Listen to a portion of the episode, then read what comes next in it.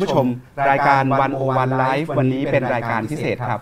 เราจะมาวิเคราะห์อนาคตการเมืองสหรัฐอเมริกา หลังการเลือกตั้งมิดเทอมกันครับแขกรับเชิญพิเศษของวันวันวันนี้เข้าเรื่องเลยนะครับมีเรื่องที่คุยกันเยอะเลยครับ แล้วสนุกแน่ๆนะครับศาสตราจารย์ดรธเนศอาพรสุวรรณครับอาจารย์สวัสดีครับสวัสดีครับ อีกท่านหนึ่งนะครับ รองศาสตราจารย์ ดรสิริพันธ์นกสวน สวัสดีครับ สวัสดีครับอาสจารวัสย์ดีค่ะอาจารย์ สวัสดีค่ะ สวัสดีครับ ขอบพระคุณอาจารย์ทั้งสองนะครับ ที่วันนี้ให้เกียรติมาพูดคุยกับเราในรายการนะครับ เมื่อเช้าเราพอเห็นผลการเลือกตั้งมิดเทอมกันแล้วนะครับ เป็นการเลือกตั้งมิดเทอมครั้งที่จริงๆตั้งแต่ผมติดตามการเมืองอเมริกามาเนี่ยน่าจะเป็นการเลือกตั้งมิดเทอมครั้งที่คนให้ความสนใจมากที่สุดเลยมากนะที่ครับสุดใช่ใช่ไม่ดูคยเดือดแบบนี้เข้มข้นใช่ค่ะครับเพราะฉะนั้นวันนี้เราก็เลยจะมาเจาะลึกกันนะครับว่า ผลการเลือกตั้งมิดเทอมเมื่อเช้านี้เนี่ยเรามองเห็น อนาคตสหรัฐอเมริกา และอนาคตของโลกยังไงอนาคตของทรัมป์อนาคตของพรรคเดโมแครตเป็นยังไงกันบ้างนะครับสำหรับท่านที่ไม่ค่อยได้ติดตามการเมืองอเมริกาเนี่ยนะครับการเลือกตั้ง midterm ก็เป็นการเลือกตั้งกลางวาระการดำรงตำแหน่งของประธานาธิบดีนะครับทรัมป์ชนะเลือกตั้งช่วงพฤศจิกา 2016 นะครับ เริ่มรับตำแหน่งก็มกราคม 2017 นะครับ ตอนนี้ก็ประมาณ 2 ปีที่ทำงานแล้วนะครับ แต่การเลือกตั้งมิดเทอมเนี่ยนะครับ มันไม่ใช่เป็นแค่ การเลือกตั้งสมาชิกสภาผู้แทนราษฎร ไม่ใช่เป็นแค่การเลือกตั้งสมาชิกวุฒิสภาอย่างเดียว ก็ยังมีการเลือกตั้งเอ่อผู้ว่าการรัฐด้วยนะครับแล้วก็มีการเลือกตั้งเอ่อสมาชิกสภาของรัฐนะครับมีการเลือกตั้งตำแหน่งทางการเมืองและตำแหน่งสาธารณะต่างๆ ในระดับรัฐและระดับท้องถิ่นนะครับรวมถึงมีการลงประชามติในหลายเรื่องในระดับรัฐและระดับท้องถิ่นด้วยค่ะก็เรียกว่าเป็นมหากรรมอืมการเลือกตั้งนะครับอาจารย์ค่ะทีนี้ในการเลือกตั้งมิดเทอมรอบนี้เนี่ย ถ้าชวนอาจารย์ธเนศอาจารย์สิริพันธ์คุยก่อนเลยว่า มันสำคัญต่ออเมริกาและมันสำคัญต่อโลกยังไงครับ คืออันแรกเลยเนี่ยทุกคนเนี่ยมีความรู้สึกตรงกันเลยทั้งฝ่ายที่เป็นสนับสนุนของทรัมป์และฝ่ายต่อต้านทรัมป์ต่างๆเนี่ยคือว่าครั้งนี้เป็นการลงประชามติ referendum ว่าโดนัลด์ทรัมป์สองปีเนี่ยตกลงเนี่ยจะให้คะแนนเขายังไง ว่าได้หรือไม่ได้ จะจะจะพ่ายแพ้หรือจะล้มเหลวอะไรต่างๆเนี่ยคนคือไม่ไร้สายคือฝ่ายที่ต่อต่อต้านเขาเนี่ยก็บอกว่าโอ้โหมันพูดอะไรเละเทะมาขนาดนี้เนี่ยรับรองว่าถ้าลงคะแนนเนี่ยจะต้องไปหนักแน่ๆเลยนะเนี่ยกก็จะเชื่อว่าเนี่ยต้องลงประชามติแน่ๆตัวนฝ่ายที่เชื่อทรัมป์เนี่ยเขาออกมา คือเราดูการหาเสียงใช่ไหมเนี่ยแต่ละครั้งที่ออกเนี่ยเสียงโหเสียงตอบรับเนี่ย มันเยอะนะเราก็บอกเอ๊ะแกจัดฉากหรือเปล่า มันก็คงจัดไม่ได้ทุกวันแบบนั้นใช่ไหมมันก็มาจริง ๆ เพราะฉะนั้นทุกฝ่ายพูดง่ายว่า เชื่อว่าการเลือกตั้งครั้งเนี้ยเป็นมีทางออกที่ดีที่สุดเป็นธรรมแล้วก็พูดง่ายว่า เปิดเผยไม่ไม่ต้องมีอะไรเฟกนิวส์หรือหรือหรือใครไปสร้างข่าวต่างๆเนี่ยครับเอามาเลยมาวัดกันเลยว่าใคร อยู่ตรงไหน นี่เป็นครั้งแรกที่จะเป็นบทพิสูจน์ใช่นะครับว่าทั้งประเทศเนี่ยครับคิดยังไงนะครับ อาจารย์ธเนศบอกว่าเลือกตั้งรอบนี้เป็นการลงประชามติอืมไว้วางใจหรือไม่ไว้วางใจของทรัมป์เนี่ยมันมีประเด็นอะไรที่ประชาชนจะใช้ในการตัดสินนะครับอาจารย์สิริพันธ์ว่า เขาใช่ทำเนี่ยใช่ไม่ใช่อืมเขาดูอะไรกันบ้าง คือเบื้องต้นขออธิบายเพิ่มนิดนึงนะคะ คือโดยส่วนตัวเนี่ยมองว่าการเลือกตั้งกลางเทอมของอเมริกาเนี่ยเป็นเป็นกลไกการออกแบบสถาบันทางการเมืองที่ที่ดีมาก เพราะว่าอะไรคะทุก 2 ปีเนี่ยคือการโอนอำนาจคืนให้ประชาชนใช่ไหมคะประเทศส่วนใหญ่เนี่ยจะเลือกตั้งทุก 4 ปีหรือ 6 ปี ดังนั้นประชาชนก็รอไปสิอืมชอบไม่ชอบอาฝ่ายบริหารก็ต้องรอไป แต่ในอเมริกาเนี่ยทุก 2 ปี ประชาชนมีโอกาสที่จะแสดงออกว่าอืมชอบไม่ชอบครับให้ผ่านหรือเปล่าจริงๆสองปีที่ทำมาใช่ไหมคะใช่ใช่เพราะว่าทั้งหมดนี้มันไปผูกโยงอยู่กับเอ่อวาระในการดำรงตำแหน่งของสมาชิกสภาผู้แทนราษฎรคือ House ที่มีวาระแค่ 2 ปีอืมอันนี้ประเทศไทยเราเนี่ยสปี ประเทศอังอย่างอังกฤษที่เราเรียนแบบมาเนี่ยหปี ประเทศส่วนใหญ่เนี่ยจะนาน แต่ของอเมริกาเนี่ย House เลือกกันทุก 2 ปี คือคุณเป็นผู้แทนเนี่ยคุณอยู่นิ่งๆ ไม่ได้นะสองปีเนี่ยคุณต้องทำงานในพื้นที่ใช่ไหมคะมันเดี๋ยวคุณวันเดียวเดียวคุณต้องดูแลประชาชนนะทุก 2 ปีอะพอทุก 2 ปีคุณต้องเลือกตั้งใหม่ ประชาชนจะเป็นคนบอกว่าที่ผ่านมาเนี่ยคุณทำดีหรือเปล่าอืมทีนี้มันก็ไปผูกโยงอยู่กับวุฒิสมาชิก ถึงแม้จะวาระ 6 ปี แต่ทุก 2 ปีเลือกตั้งใช่ไหมคะคือหนึ่งในสามหนึ่ของงในสภาสามเนี่ยจะเลือกตั้งใหม่ทุกสองปีใช่นะครับทีนี้สององค์สองหน่วยเนี้ยมันก็ไปผูกโยงอยู่กับเอ่อ ฝ่ายบริหารใช่ก็คือในกรณีนี้ก็คือ President Trump เนี่ยนะคะว่าเอ๊ะถ้าเกิดเรา approve Trump มันก็มีแนวโน้มว่าประชาชนก็น่าจะเลือกพรรค ที่มาจากพรรคเดียวกับประธานาธิบดีมากขึ้นอืมอันนี้คือในความหมายครับที่อาจารย์ครัธบเนศพูดครับถึงว่าทำประชามติใช่ไหมคะ แต่ถ้าเกิดเอ่อไม่ approve คือ 2 ปีที่ผ่านมาทำงานไม่ผ่านนะอืมเราก็จะไม่สนับสนุนคุณโดยการเลือกพรรคฝั่งอืมตรงกันข้ามมา คุณจะได้ทำงานยากขึ้นใช่เอาให้มาตรวจสอบคุณนะคะ ดังนั้นคำหลักๆที่เราเห็นสื่ออเมริกันใช้เนี่ยก็คือใช้คำว่า balance of power อืมคือเพราะว่าที่ผ่านมา 2 ปีที่ผ่านมาเนี่ยอืมเอ่อ Republican คุมทั้ง เอ่ออืมใน White House นะคะอ่าฝ่ายบริหารทั้ง White House คุมทั้งสองคอนเกรสเลยคือทั้ง House อ่าแล้วก็ทั้ง Senate ใช่นะคะทั้งนั้นไอ้การ balance of power เนี่ยก็คือดูว่าอืมประชาชนจะดึงอำนาจมาให้เดโมแครตมามีโอกาสที่จะคุมการทำงานของทรัมป์มากขึ้นในกระบวนการนิติบัญญัติในกระบวนการตัดสินใจหรือเปล่าครับนะคะ ทีนี้อืมผลเนี่ยถ้าอาจารย์ปกป้องถามว่าดูประเด็นอะไรบ้างอืมก็ครับดูจริงๆแล้วดูหลักๆ เลย อันเนี้ยถ้าจะมองว่าเป็นการทำประชามติต่อทรัมป์ในประเด็นหลัก ๆ ก็อย่างเช่นเรื่องนโยบายเศรษฐกิจ นะคะทรัมป์เสนอมาเลย tax cut 10%สำหรับอืมคนชั้นกลาง แถมจะมีการ tax cut สำหรับเอ่อ corporate ด้วยกลุ่มคนธุรกิจมีตังค์ด้วยใหญ่ๆ ใช่เอ่อเรื่องที่ฮือฮากันมากช่วงหลังๆ ก็คือเรื่อง birthright อืมเอ่อสิทธิ birthright citizenship นะคะสิทธิ์ในการที่จะเป็นอืมพลเมืองอเมริกัน ถ้าเกิดคุณเกิดที่นั่นนะคะคนเกาหลีคนไทยนี่ดาราก็มีนะคะชอบไปท้อง ไม่ใช่ท้องเมืองไทย แต่ว่าไปคลอดที่อเมริกาเพื่อจะได้สัญชาติว่าทรัมป์ก็บอกว่าเราจะยังปล่อยแบบนี้อยู่อีกหรือเปล่านะคะหรือประเด็นเรื่องเอ่อ mi- migration caravan อะไรทั้งหลายเนี่ยนะคะก็เป็นประเด็นที่ใช่มันสุดโต่งนะคะแล้วคนอเมริกันก็ถือโอกาสเนี้ยว่าเราจะเห็นชอบกับนโยบายที่ทรัมป์เสนอมานี้หรือเปล่า แต่ผลการเลือกตั้งเดี๋ยวเราจะมาวิเคราะห์ต่อครับเนี่ยว่าอืมเอ๊ะมันจะถือว่าเป็นประชามติได้หรือเปล่า เพราะว่ามันก้ากึ่งนะครัคะบมันมีทั้ง blue wave อืมทั้ง red wave ใน Senate แล้วมี pink wave ด้วยนะคะมันมันจะเป็นอย่างไรครับค่ะวันนี้เราจะมาไล่คุยกันอีกครับหลายเรื่องนะครับ คือเมื่อกี้ผมตั้งคำถามชวนคุยกันว่าเลือกตั้งรอบเนี้ยจะเป็นการลงประชามติ ไว้วางใจไม่ไว้วางใจประธานาธิบดีนะครับค่ะในอีกด้านหนึ่งถ้าเราชวนคุยไปไกลต่ออีกนิดนึงก็คือ ไม่ใช่เป็นแค่การลงมติไว้วางใจหรือไม่ไว้วางใจตัวทรัมป์เท่านั้นอืมแต่ว่าตัวทรัมป์เนี่ยมีวิถีการเมืองที่แตกต่างจากประธานาธิบดีคนไหนที่ผ่านมาทั้งหมดเลยนะครับงั้น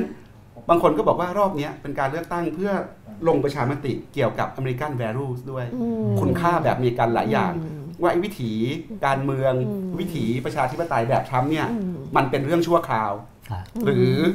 มันจะกลายเป็น new normal ของการเมืองอเมริกา คือทรัมป์ครองอำนาจมาหมด ในการเลือกตั้งเมื่อ 2 ปีที่แล้วใช่ไหมครับ ยึดสภาทั้งสองชนะเลือกตั้งเป็นประธานาธิบดีค่ะแล้วก็กลุ่มอำนาจได้ระดับหนึ่งนะครับ ถ้ารอบเนี้ยมีกระแสที่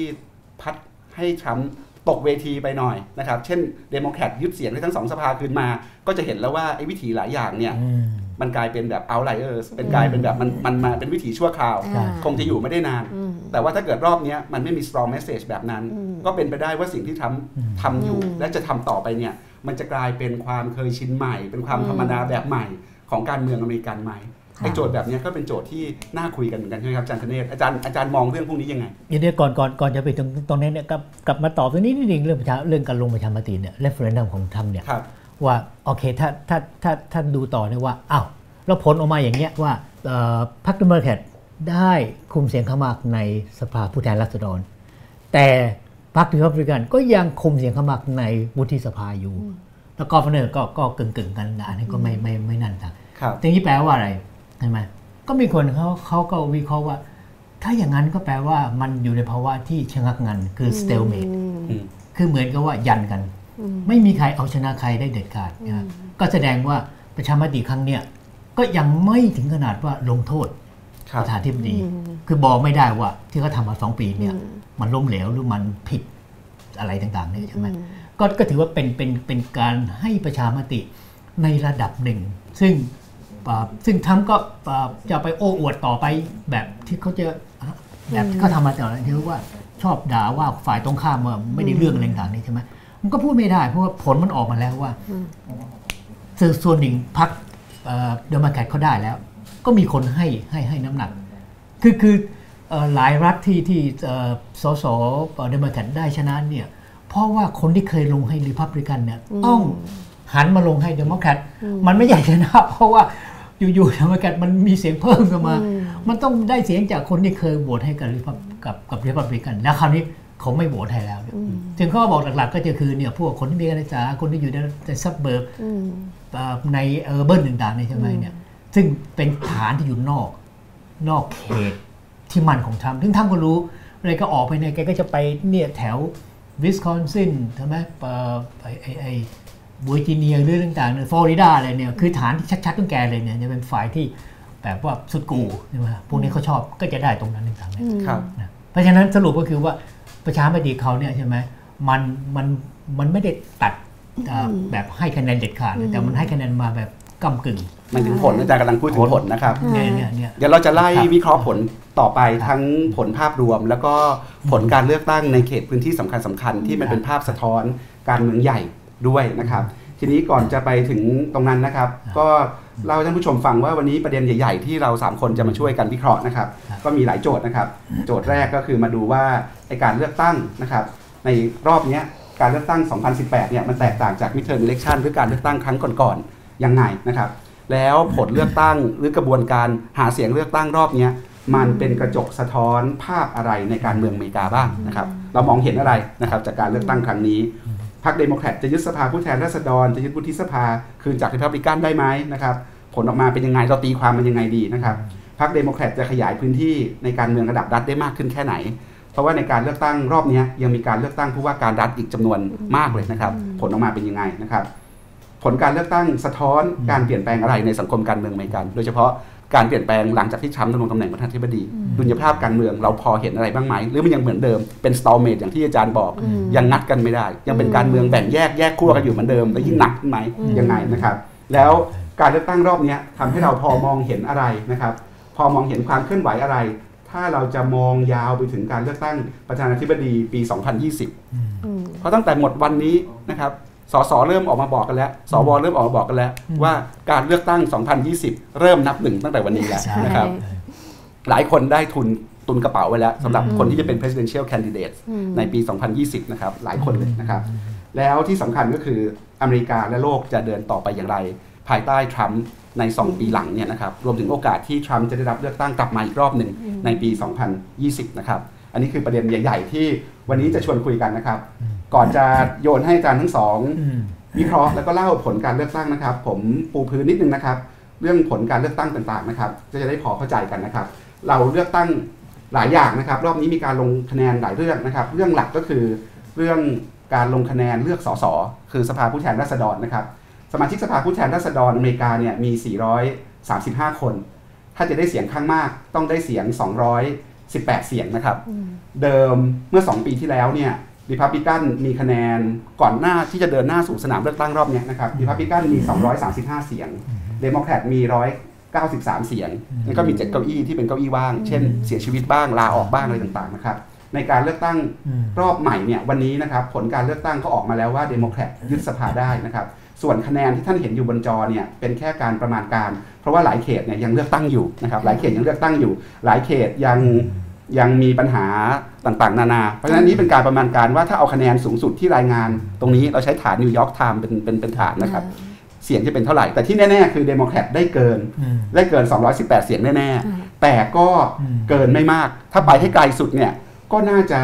ไปได้ถึงไม่เกินเกือบเกือบ 229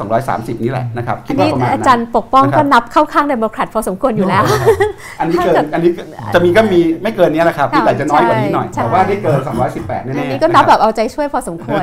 เพราะฉะนั้นอันนี้เนี่ยก็ก็แตกต่างจากพวกแฟนพันธุ์แท้เดโมแครตพอสมควรค่ะที่ตั้งความหวังว่ารอบเนี้ยนะจะมี Blue Wave เข้ามาใช่แล้วก็กวาดใช่ใช่ใช่รีพับลิกันเอาไปหมด แล้วก็จะได้เสียงข้างมากมากมายเป็นกอบเป็นกำค่ะเลยแบบนี้นะครับ อันนี้คือ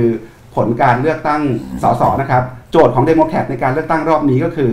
ต้องเอาเก้าอี้ของริพับลิกันมาให้ได้ 23 เก้าอี้ จากเดิมสมัยสมัยการเลือกตั้งรอบก่อน ต้องบวกมาให้ได้ 23 เก้าอี้นะครับ แล้วเขาก็ทำได้ได้ แต่ทำได้ไม่มากเท่าที่พวกเดโมแครตเองเนี่ยหวังเอาหวังไว้และตั้งใจไว้นะครับ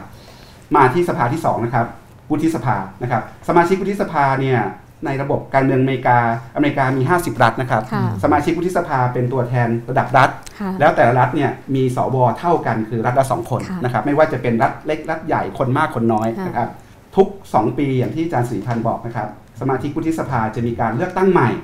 หนึ่งในสามของสภาค่ะรอบนี้มีการเลือกตั้ง 35 คนอืมแล้วเป็นการเลือกตั้งที่เดโมแครตงานหนักกว่าใช่เพราะว่าใน 35 คนที่ต้องเลือกตั้งใหม่เนี่ยมาจากเดโมแครต26 คน เจ้าของพื้นที่เยอะกว่า แล้วมาจากริพับลิกันแค่ 9 คนแค่9คนเพราะฉะนั้นโจทย์ของริพับลิกันเนี่ยรักษา9เก้าอี้นี้ไว้ใช่ก็ยังครองเสียงข้างมากได้ใช่เดโมแครตเนี่ยโจทย์ยากกว่าอืมต้องรักษา 26 เก้าอี้เดิมอืมแล้วต้องไปเอาไปชิริงเพิ่มพับลิกันมาอีก 2 ที่ให้ได้ใช่อันนี้คือความท้าทายของเดโมแครตเป็นสนามเป็นโจทย์การเมืองที่ยากใช่แต่สำหรับคนเดโมแครตรอบเนี้ยเชื่อว่าทำได้ แล้วเขาก็ลุยกันน่าดูเลยนะ แต่อันนี้เป็น long shot long shot กว่าใช่สสนะครับใช่ อันนี้ก็มีอะไรที่น่าคุยกันล่าสุดเนี่ยอืมผลออกมานี่ชัดเจนแล้วนะครับว่ารีพับลิกันยังครองวุฒิสภาได้อยู่เหมือนเดิมนะครับเดโมแครตไม่สามารถไปดึงสองเสียงมาได้อืมแล้วยังไม่สามารถรักษาอืมเสียงเก่าของตัวเองได้ เสียไปอีกสองอืมเดโมแครตเสียสวอืมที่ตัวเองดำรงตำแหน่งอยู่ก่อนแล้วลงเลือกตั้งใหม่เนี่ยค่ะสี่ห้าที่นะครับค่ะแล้วก็ไปได้ได้คืนมาบ้างได้คืนนะครับอืมเพราะฉะนั้นอันนี้ก็เป็นโจทย์ เป็นโจทย์ของเรื่องสมาชิกวุฒิสภานะครับ เพราะฉะนั้นเดโมแครตยังทำไม่สำเร็จอืมสภาสูงยังเป็นของริพับลิกันอยู่นะครับอืมไปที่ผู้ว่าการรัฐครับอืม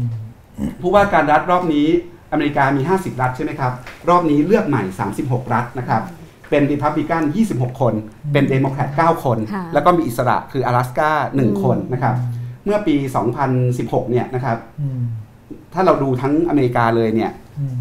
พรรคริพับลิกันครองรัฐอยู่ 33 รัฐ เป็นผู้ว่าการรัฐอยู่ 33 รัฐ เดโมแครต 16 รัฐ และมีอิสระ 1 รัฐนะครับ รอบใหม่เนี่ยนะครับ เดโมแครตได้เพิ่มมาอืมคาดการณ์ว่า นี่เป็นตัวเลขคาดการณ์เหมือนกันนะครับอ๋อคาดการณ์ว่าเดโมแครตได้เพิ่มมา 7 นะครับค่ะริพับลิกันลดลงไปอืม6นะครับ แต่ก็มีส่วนหนึ่งที่ได้จากอิสระไปค่ะ1คน คาดว่าจะได้อีกหนึ่งคนอืมนะครับเพราะฉะนั้นก็เดโมแครตเนี่ยขยายพื้นที่ในการเมืองระดับรัฐได้ได้ได้ได้มากขึ้นนะครับ แล้วเลือกตั้ง ผู้ว่าการรัฐรอบนี้สำคัญค่ะอเมริกาเนี่ยจะมีระบบที่เรียกว่า census ใช่ทุก 10 ปีค่ะครั้งที่แล้วทำปีใช่2010 เพราะรอบเนี้ยก็จะทำปีสองเสร็จออกมา2020 2020 เพราะฉะนั้นผู้ว่าการรัฐและสมาชิกรัฐสภาของรัฐเนี่ยอืมที่ได้รับเลือกตั้งรอบนี้ มีโอกาสที่จะอยู่ไปจนถึงปี 2021 เพราะฉะนั้นอืมจะต้องมีอำนาจอืมอืมจะเข้าไปข้องเกี่ยวกับอำนาจในการแบ่งเขตเลือกตั้งอืมเพราะฉะนั้นอันเนี้ยมันเลยสำคัญรอบนี้นะครับค่ะเพราะว่ามันสำคัญเพราะว่าแบ่งเขตเลือกตั้งปุ๊บเนี่ยคราวนี้มันจะไม่ใช่แค่ชนะเลือกตั้งรอบนี้อย่างเดียวอืมมันคือการวางแพลตฟอร์ม เพื่อชนะเลือกตั้งต่อไปอีก 10 ปีข้างหน้าด้วยค่ะเพราะการแบ่งอเมริกาแบ่งเขตเลือกตั้งอืมตั้งแต่รอบที่แล้ว census ปีค่ะ2010 เนี่ยรีพับลิกัน ได้เปรียบเยอะรีพับลิกันได้เปรียบเยอะอืมแล้วครองรัฐต่างๆ ได้เยอะใช่นั่นก็เป็นโจทย์ใหญ่ ๆ นะครับค่ะที่ที่เล่าที่เล่าสู่กันฟัง เราก็จะเห็นอืมเรื่อง การเปลี่ยนแปลงดุลอำนาจในค่ะการเมืองทั้งสองสภานะครับค่ะนี่แล้วคือเซการนซัสปูพื้อันเนี้ยมันก็จะไปส่งผลต่อจำนวนอืม electoral college คือคณะผู้เลือกตั้งของการเลือกตั้งประธานาธิบดีครั้งครั้งต่อไปถูกไหมคะครับเพราะว่ามันก็จะทำให้จำนวน electoral college ของแต่ละมณรัฐเปลี่ยนแปลงไปจากการเลือกตั้งในปี 2010-2014 ที่ผ่านมาด้วยครับค่ะดังนั้นจริง ๆ แล้วเอ่อในแง่ของการระยะยาวเนี่ยเอ่อ ผู้ที่ได้รับเลือกตั้งเข้ามาในอืมในทั้งใน House ใน Senate แล้วก็ Governor เนี่ยมีผลอย่างมากต่อการวางยุทธศาสตร์ของพรรคอืม10 ปีต่อไปครับค่ะครับถ้าท่านผู้ชมชมรายการนี้มีคำถามอะไรที่อยากชวนเราสามคนคุยนะครับ ก็สามารถเขียนคอมเมนต์มาได้ที่ที่ท้ายไลฟ์ตอนนี้เลยนะครับ เราก็จะทยอยเอามาถามเอามาคุยเรื่อยๆนะครับอาจารย์เห็นภาพรวมของผลการเลือกตั้งวันนี้แล้วนะครับครับอาจารย์เห็นอะไรในการเมืองอเมริกาบ้าง คือเห็นความหลากหลายนะผมคิดว่า แล้วก็เอ่อความมุ่งมั่นของคนรุ่นใหม่เนี่ยโดยเฉพาะคนที่มาจากฐานไม่ว่าคนกลุ่มน้อย เป็นเพศ เพศสภาพหลากหลาย เป็น LGBT ต่างๆเนี่ยคือคือคนกลุ่มที่พูดว่าห้าปีสิบปีที่แล้วเนี่ยนึกไม่ออกเลยว่าเขาจะมีบทบาทฐานะทางการเมือง ระดับประเทศนะระดับชาติเนี่ยได้อย่างไรนะอืมแค่เอาตัวรอดคือหมายว่า ไม่ถูกกฎหมายแรงงานไม่ถูกปฏิสังคมด่าว่าเนี่ยเนี่ยก็แทบแย่แล้ว แต่นี่ไม่กี่ปีเนี่ยพับพับพับเลยใช่ไหมมาตอนเนี้ยพอคนเหล่านี้เข้ามาอยู่ในสภาผู้แทนใช่ไหมแล้วก็บางคนเป็นผู้ว่าการรัฐต่างๆเนี่ยใช่ไหมเข้าใจว่าสวยังไม่มีนะประเภทเอ่อนั่นเพราะว่ายังเป็นส่วนใหญ่เป็นฝ่ายคนรุ่นเก่าอยู่ต่างๆเนี่ยขนาดผู้หญิงเนี่ยแทรกกับในสวเนี่ยก็แทบแย่แล้วเนี่ยตอนเนี้ยของอเมริกาเนี่ยใช่ไหมเพราะฉะนั้นอันแรกเนี่ยก็คือผมว่าความหลากหลายเนี่ยแล้วนี่คือชัยชนะที่ที่ที่เดโมแครตได้ในในในสภาผู้แทนราษฎรเนี่ยนะที่คือได้คนกลุ่มนี้เข้ามานะครับ แล้วก็เอ่อไปจนถึงไอ้การเพื่อแบบเอ่อโยงไปกับนโยบายเรื่องผู้อพยพต่างๆเนี่ยว่าไหนถือแล้วเนี่ยใช่ไหมอเมริกันเนี่ยต้องรักษาค่านิยมคุณค่าของผู้อพยพเนี่ยคือจะไปทำให้เป็นศัตรูแบบที่ทรัมป์ว่าเนี่ยจะเป็นนักข่มขืนเป็นอาชญากรแก๊งอะไรไอ้ไอ้อะไรเนี่ยพวกที่แกมาหามามาทำให้คนตื่นเต้นต่างๆใช่ไหมคือมันมันเป็นนิยายนะแต่ว่าคนเขาชอบฟังเนี่ยเพราะว่าคนพวกนี้ก็กำลังสู้นะ พยายามที่จะเอาเอาเอาเอานี่กลับมาแต่เนี่ยก็คือสร้างไอ้ไอ้พวกเราความเข้าใจความเป็นอเมริกันเนี่ยก็คือสร้างอัตลักษณ์ของความเป็นอเมริกันเนี่ยอีกครั้งหนึ่งใช่ไหมโดยที่พวกเขาเป็นคนกำหนดนะคุณค่าความสามารถความอะไรต่างๆเนี่ยผ่านการต่อสู้ทางการเมืองเนี่ยคือคือคุณจะไปสู้อย่างอื่น คุณจะไปสู้อย่างไรมันไม่มีนะฮะเฟรเดริกดักลาสนะอดีตทาสซึ่งซึ่งหนีอ่า นี่ตั้งแต่สมัยเอ่ออับราฮัมลิงคอล์นหนึ่งนะเนี่ยก่อนสงครามกลางเมืองเลยใช่ไหมแล้วแกก็ไปเป็น abolitionist เป็นนักต่อสู้เพื่อเลือกทาสนี่นะเนี่ยแกก็ไปเนี่ยตอนที่เนี่ยออกไอ้ไอ้ amendment ที่10 14เนี่ยใช่ไหมครับอันเนี้ยที่ทรัมป์เอ่อจะใช่จะบอกจะใช้อำนาจประธานาจะธิบดีแก้เนี่ยชิดเพราะว่านั่นเลยน่ะตัดไม่ให้ไม่ให้ไม่ให้ใช้เลยต่างซึ่งมันทำไม่ได้มันขัดรัฐธรรมนูญนะดักลาสเนี่ยไปสู้นั้นในรัฐสภาในตอนนั้นใช่ไหมแล้วแกก็บอกประธานาธิบดีแอนดรูว์เอ่อ จอห์นสันซึ่งซึ่งเอ่อไม่ยอมผ่านต่างๆเนี่ยบอกว่าเนี่ยถ้าคุณไม่ให้ความเป็นพลเมืองกับคนรุ่นใหม่เนี่ยก็คืออดีตทาสต่างๆนี่ใช่ไหมประชาธิปไตยมันก็ไม่มั่นคงใช่ไหมมันเนี่ยประชาธิปไตยมันแล้วมั่นคงเพราะคนเนี่ยมันเข้าไปต่อสู้เพื่อที่จะให้เนี่ยความเอ่ออิสรภาพเอ่อของตัวเองเนี่ยมันอยู่มาได้นะนั่นคือความมั่นคงของระบบอย่างเนี้ยแล้วก็คือทำยังไงคือก็ต้องแล้วแล้วเอ่อ ดักลาสเนี่ยแกก็กลับมาแกก็ลงมือเขียนเป็นความเขียนหนังสือพิมพ์ดังๆเนี่ยแกเป็นบรรณาธิการหนังสือพิมพ์ด้วยใช่นอสตาร์แกใช่ไหมเนี่ยครับเผยแพร่ต่างๆเนี่ยแกบอกว่าต้องต้องใช้เสียงต้องมี voice ต้องมี action ต้องมีการเคลื่อนไหวต่างๆนะถ้าไม่งั้นเนี่ยนะว่าจบใช่ไหมก็คือว่าคุณคุณคุณไปเปลี่ยนไอ้ไอ้ค่านิยมหรือเป็นกฎหมายเขาไม่ได้ต่างๆเนี่ยก็เปลี่ยนตรงนี้ไม่ได้ คุณมันรอให้รัฐบาลรอให้สวสสต่างๆทำเนียบขาวทำให้เขาไม่ทำครับ คือคนที่ถูกกดขี่เนี่ย เขารู้ทั่วโลกรู้เหมือนกันหมดเลยว่า เขาไม่รอให้คนมีอำนาจเนี่ยมาปลดปล่อยเขาอืมผู้ที่ปลดปล่อยเนี่ยคือ เขาต้องปลดปล่อยตัวเองครัถึบงจะมารอให้เทวดาปลดปล่อยเขาเนี่ย ถึงปลดปล่อยคุณคุณก็จะเป็นกฎกฎเป็นกบที่อยู่ใต้กะลาตัวใหม่ก็มีนกกระยางตัวใหม่มากินคุณต่อไป ไม่มีทาง กระแสของคนที่อยากใช่ปลดปล่อยตัวเองรอบนี้ คนรุ่นใหม่ๆ ที่ใช่อาจารย์เห็น ไม่ว่าจะเป็นผู้หญิง เป็นคนอ่ากลุ่มน้อย เป็นวัยรุ่นต่างๆ เนี่ยอืมอาจารย์คิดว่าเป็นแรงปฏิกิริยาจากการเมืองแบบทรัมป์ไหมโอ้ถึเป็นงเป็ถึนงจูงใจให้เขามา มันแน่มันนอนสัมพันธ์เชื่อมโยงกันไหมครับใช่แน่นอนครับครับครับใช่คือคนตัวนี้ก็รู้สึกตั้งแต่วันที่ทรัมป์ได้ได้ได้ได้ชนะแล้วเนี่ยว่า คือมันเป็นการชัยชนะที่คนไม่คาดคาดไม่ถึงอะแล้วแล้วแล้วแล้ววิธีที่เขาหาเสียงคือเขาก็แบบถล่มแบบเรียกว่าไม่ไว้หน้าเลยใช่ไหมเนี่ย กับฮิลลารีคลินตันเนี่ย lock her up lock her up เนี่ยใช่ไหมโอ้โหมันแย่มากเลยนะนี่คือมันไม่มีอะไรอะมารยาทอะคือไม่มีความ civility เนี่ย อันนี้คือประเด็นหนึ่งที่ที่ที่คนที่ที่ referendum เนี่ยเขาพยายามจะจะโยงออกมาถึงปัญหานี้ด้วยนะว่าว่าการลงคำลงลงประชามติทำเนี่ยนอกจากเรื่องในเสรีการเมืองต่างเนี่ยเรื่องความมีอารยะของนักการเมืองเนี่ยของผู้นำนักการเมืองเนี่ยเขาก็อยากให้เป็นประเด็นด้วยคือให้ให้ให้รู้ว่า คนที่ไม่เอาทำเขาเนี่ยคือ คือไม่ใช่เอาไม่ใช่ไม่ชอบเฉพาะนโยบายขวาขวางแกแล้วเท่านั้นเนี่ย แต่ว่าไอ้ไอ้ความเป็นผู้มีอารยะเนี่ยใช่ไหมคุณจะมีความเมตตา มีความอะไรต่างๆเนี่ยคือคนมีอำนาจอะใช่ไหมครับคุณจะไปทำแบบเอ่อมหาโจรเนี่ยใช่ไหมจะทำไปทำไมใช่ไหมเนี่ยครับใช่ไหมอันเนี้ยผมคิดว่าเป็นประเด็นที่คนคนคนส่วนเนี้ยที่ออกมาสู้จำนวนมากเนี่ยผมว่าเขามีหลักการเขามีจุดยืนระยะยาวที่มองเห็นการการกาครัรบ เกิดขึ้นของทรัมป์กับนโยบายขวาเอาไรต่างๆมาครับเนี่ยอาจารย์สิริพันธ์ครับ รอบนี้เราก็เลยเห็นคำหลักในการเลือกตั้งอเมริการอบนี้ค่ะก็คือ คลื่นสีน้ำเงินอ่าค่ะ Blue Wave นะครับ Blue Wave Blue Wave ก็คือค่ะกลุ่มคนที่อาจารย์ธเนศบอกเนี่ยนะครับอืมกลุ่มคนรุ่นใหม่อืมกลุ่มชนกลุ่มน้อย กลุ่มคนที่เราจินตนาการไม่ได้ว่าวันหนึ่งจะเข้าไปนั่งในสภาได้ค่ะแต่ว่าวันเนี้ยนะครับมี Blue Wave หลายคนเลยครับที่หลุดเข้าไปนะครับ ผมอืม ให้ท่านผู้ชมดูพร้อม ๆ กันไปเนี่ยนะครับ นี่คือตัวอย่าง Blue Wave ก็คืออสสหน้าใหม่ของพรรคเดโมแครตที่บางคนเนี่ยโค่นมาสร้างเซอร์ไพรส์มาตั้งแต่การเลือกตั้งขั้นต้นด้วยนะครับ อย่างเช่นอเล็กซานเดรียโอคาซิโอคอร์เทสเนี่ยอ่าเวลานึกถึง Blue Wave จะนึกถึงคนนี้ก่อนใช่เพราะว่าคลิปของเธอเป็นคลิปไวรัล คลิปวันที่เธอเข้าไปในบาร์ แล้วก็ไปดูทีวีข้างบน แล้วไปเห็นว่าตัวเองชนะเลือกตั้งแล้วเธอกรี๊ดตกใจ ไม่เชื่อกรี๊ดสติแตกเลยเพราะไม่เชื่อว่าจะทำได้ไม่เชื่อว่าจะนะครับทำได้ คือตอนนี้อเล็กซานเดรียเป็นสสที่อายุน้อยที่สุดในประวัติศาสตร์อเมริกันใช่ไหมคะ29 ปีเท่านั้นเองค่ะนะครับใช่เอ๊ะไม่ใช่ 27เหรอะคะ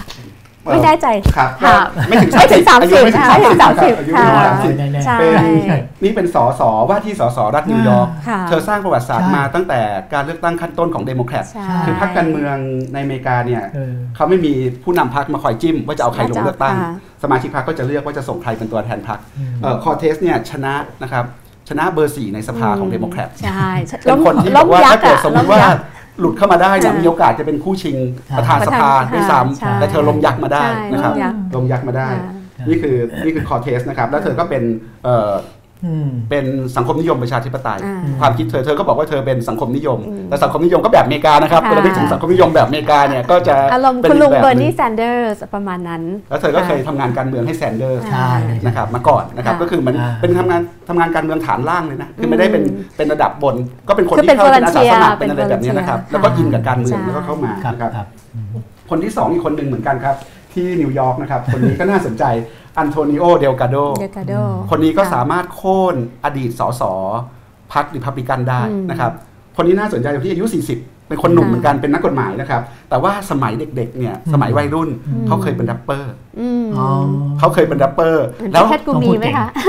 เหมือนอาจารย์เหมือนเหเพชรกูมือนมีเพราะอะไรรู้ไหมเพราะว่าค่ะตอนหาเสียงเนี่ยอ่าอ๋อก็พวกแรคปอนเซอร์เวทีฟเนี่ยเอาไปคุยกันว่าอืมไอเนี่ยมันเป็นสอสอ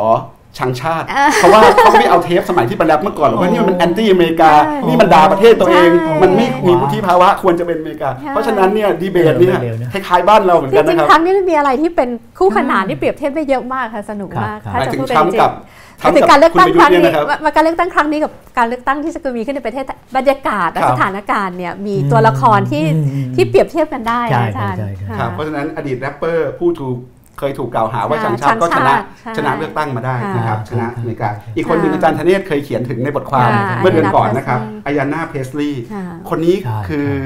คนที่โค่นในการเลือกตั้งขั้นต้นของพรรคอืมเดโมแครตเนี่ยก็โค่นอดีตสสของพรรคตัวเองเหมือนกันนะคล้ายล้มช้างเหมือนกันล้มช้างเหมือนกันค่ะมา แล้วพอไปชนะ พอมาลงเลือกตั้งก็ชนะริพับลิกันมาอืมอายาน่าก็จะกลายเป็นสสหญิงผิวดำคนแรกของอืมแมสซาชูเซตส์อืมนะครับ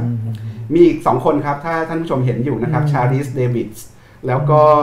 เด็บฮาแลนด์ค่ะนะครับเอ่อเดวิดส์เนี่ยอยู่แคนซัสค่ะฮาร์แลนด์อยู่นิวเม็กซิโก อันนี้เป็นคนพื้นเมือง ครับอืมคู่นี้จะเป็นใช่สไหมคะสสอเมริกันอินเดียนหญิงคู่แรกคู่แรกในสภาใช่ผู้แทนราษฎรนะครับ ตัวเดวิสเนี่ยบอกว่าตัวเองเป็นเลสเบี้ยนด้วยนะครับ เป็น LGBT ด้วยนะครับ อีกคู่หนึ่งก็น่าสนใจนะครับ คู่ถัดไปจะเป็นสสหญิงอ่ามุมุสลิมคู่แรกค่ะในสภาเหมือนกันใช่ก็บลูเวฟ Blue พัดมา Wave เหมือนกันค่ะนะครับเอ่อ ราชิดาอืมทาลิบเนี่ยนะครับมาจากมิชิแกน แล้วก็อืมอิลฮานโอมาร์โอมาร์มาจากมินนิโซตานะครับอืมเอ่อราชิดาเนี่ยจะเป็นอืมปาเลสไตน์อเมริกันคนแรกด้วยอืมเธอเป็นปาเลสไตน์อเมริกันค่ะส่วนโอมาเนี่ยเป็นโซมาลีอเมริกันค่ะคนแรกในสภาแล้วก็อืมพวกนี้มีพื้นฐานจากการเป็นอดีต ครอบครัวผู้อพยพทั้งนั้นนะครับใช่ตัวโอมาเนี่ยเข้าใจว่ามาจาก เป็นเคยเป็นผู้ลี้ภัยด้วยซ้ำใช่ะคเป็รันบผู้ลี้ภัยมาจากค่ะรับแต่ประเด็นคือว่าเขาไม่ได้รับเลือกตั้งมา เพราะว่าเขาเป็นมุสลิมนะคะ คือไม่ครัใช่บเรื่องศาสนาอ่าคือสิ่งประเด็นที่เขาได้รับเลือกตั้งมา เพราะจุดยืนที่อืมที่ก้าวหน้าแล้วใช่ครับเรียกร้องเอ่อเอ่อสิทธิของคนกลุ่มน้อยอืมเดี๋ยวจะสงสัยว่าเอ๊ะทำไมคนอเมริกันถึงอืมเลือกมุสลิม คือประเด็นศาสนาไม่ได้เป็นหัวใจหลักใช่ใช่ไหมคะแต่เป็นอิชชูที่เขาอืม represent หรือว่าเป็นใช่ตัวแทนของคนของกลุ่มน้อย แล้แล้ววก็สสนโยบายที่ก้าวหน้าครับสสเหล่านี้ค่ะก็จะส่งเสริมเรื่องเอ่อ สิทธิเรื่องสุขภาพขใช่องผู้คนนะครับเรื่องความเท่าเทียมเรื่องต่างจริงๆนะพวกนี้แต่มันก็เห็นแล้วว่าค่ะเดี๋ยวนี้ปัจจัยทางศาสนาถ้าเป็นมุสลิมก็ก็คนก็คนก็เปิดกว้าง ไม่ได้แกลัวไม่ได้กลัวไม่ได้กลัวเหมือนที่พยายามจะสร้างเประเด็นของสุภาพสตรีที่เข้ามานี่น่าสนใจอืมเพราะว่ามันมีตัวเลขที่ค่อนข้างชัดนะคะว่า ผู้หญิงที่เข้าสภาในอเมริกาเนี่ยเข้ามาเสนอกฎหมายที่เกี่ยวข้องกับ Women Health Care ประมาณ 10.6เอ่อ ฉบับอืมซึ่งถือว่าสูงมากถ้าเทียบกับเอ่อกฎหมายที่เสนอโดยผู้ชายที่เกี่ยวกับผู้หญิง ความหมายก็คือว่าเอ่อในในสังคมไทยเนี่ยเราก็มีข้อเรียกร้องที่อยากจะให้มีผู้หญิงในสภาเยอะขึ้น แต่คำถามหลักคือว่า พอเข้ามาแล้วเนี่ยจะเข้ามาปกป้องสิทธิ์ของผู้หญิงจริงหรือเปล่า ทีนี้ในของอเมริกันในยอย่างครั้งนี้เนี่ยมีผู้หญิงเข้ามามากที่สุดเป็นประวัติศาสตร์ 112 คน ถ้าตัวเลขนี้ไม่ผิดเนี่ยนะคะเอ่อคำถามก็คือว่ามันจะเปลี่ยนโฉมหน้าของกฎหมายต่างๆ ที่ออกมา ซึ่งแต่เดิมเนี่ยถูก คอนควบเอ่อครอบงำและคอนโทรลโดยอืมสสและสวที่เป็นผู้ชายมากนะคะนี่มันจะเปลี่ยนโฉมหน้าหรือเปล่า เพราะว่าผู้หญิงพวกเนี้ยเขาไม่ได้เข้ามาเฉยๆ ไม่ได้มานั่งสวยๆ แต่มานั่งแล้วเสนอกฎหมายโดยเฉพาะอย่างยิ่งเรื่อง health care ซึ่งซึ่งถือว่าเป็นหัวใจหลักของของการเลือกตั้งครั้งนี้ทีเดียว ครับ อาจารย์ค่ะพูดถึงพลังผู้หญิงค่ะก็ถือโอกาสชวนอาจารย์คุยต่อนะครับ จริงมีอีกคนหนึ่งถ้าเกิดค่ะท่านผู้ชมเห็นมุมมุมล่างเนี่ยนะครับอืมเคนดราฮอนอืมคนนี้น่าสนใจคนนี้เป็น สสเดโมแครตที่ชนะที่โอกลาโฮมาอืมอืมนะครับแล้วก็โค่นอดีตสสเก่าที่การเลือกตั้งเมื่อ 2 ปีก่อนเนี่ยชนะขาด 20กว่าเปอร์เซ็นต์ในพื้นที่อืมแล้วพื้นที่ที่เธอชนะมาอืมเป็นพื้นที่ที่ทรัมป์ชนะขาดอืม36เปอร์เซ็นต์มาด้วยเราจะทำได้ไง คือรอบนี้เราเห็นผู้หญิงขึ้นมาเยอะค่ะอาจารย์บอกผมก่อนเริ่มรายการว่านอกจาก Blue Wave แล้วอืมรอบนี้มีมีพิง Pink เวฟ Wave ด้วยใช่นะครับค่ะเราเห็นอะไรในการเมืองอเมริกากระแสกระแสผู้หญิงในการเมืองอเมริกาเนี่ยมันมาพร้อมกับ movement Me Too เมื่อปีที่แล้วด้วยไหมอาจารย์ใช่มองพวกนี้เชื่อมโยงกันยังไงครับคือจริงๆ ถ้ามองภาพกว้างเนี่ยมองว่าเอ่อการเลือกตั้งกลางเทอมครั้งเนี้ยมันเป็นเหมือนกับการต่อสู้เพื่อเออยืนหยัดถึง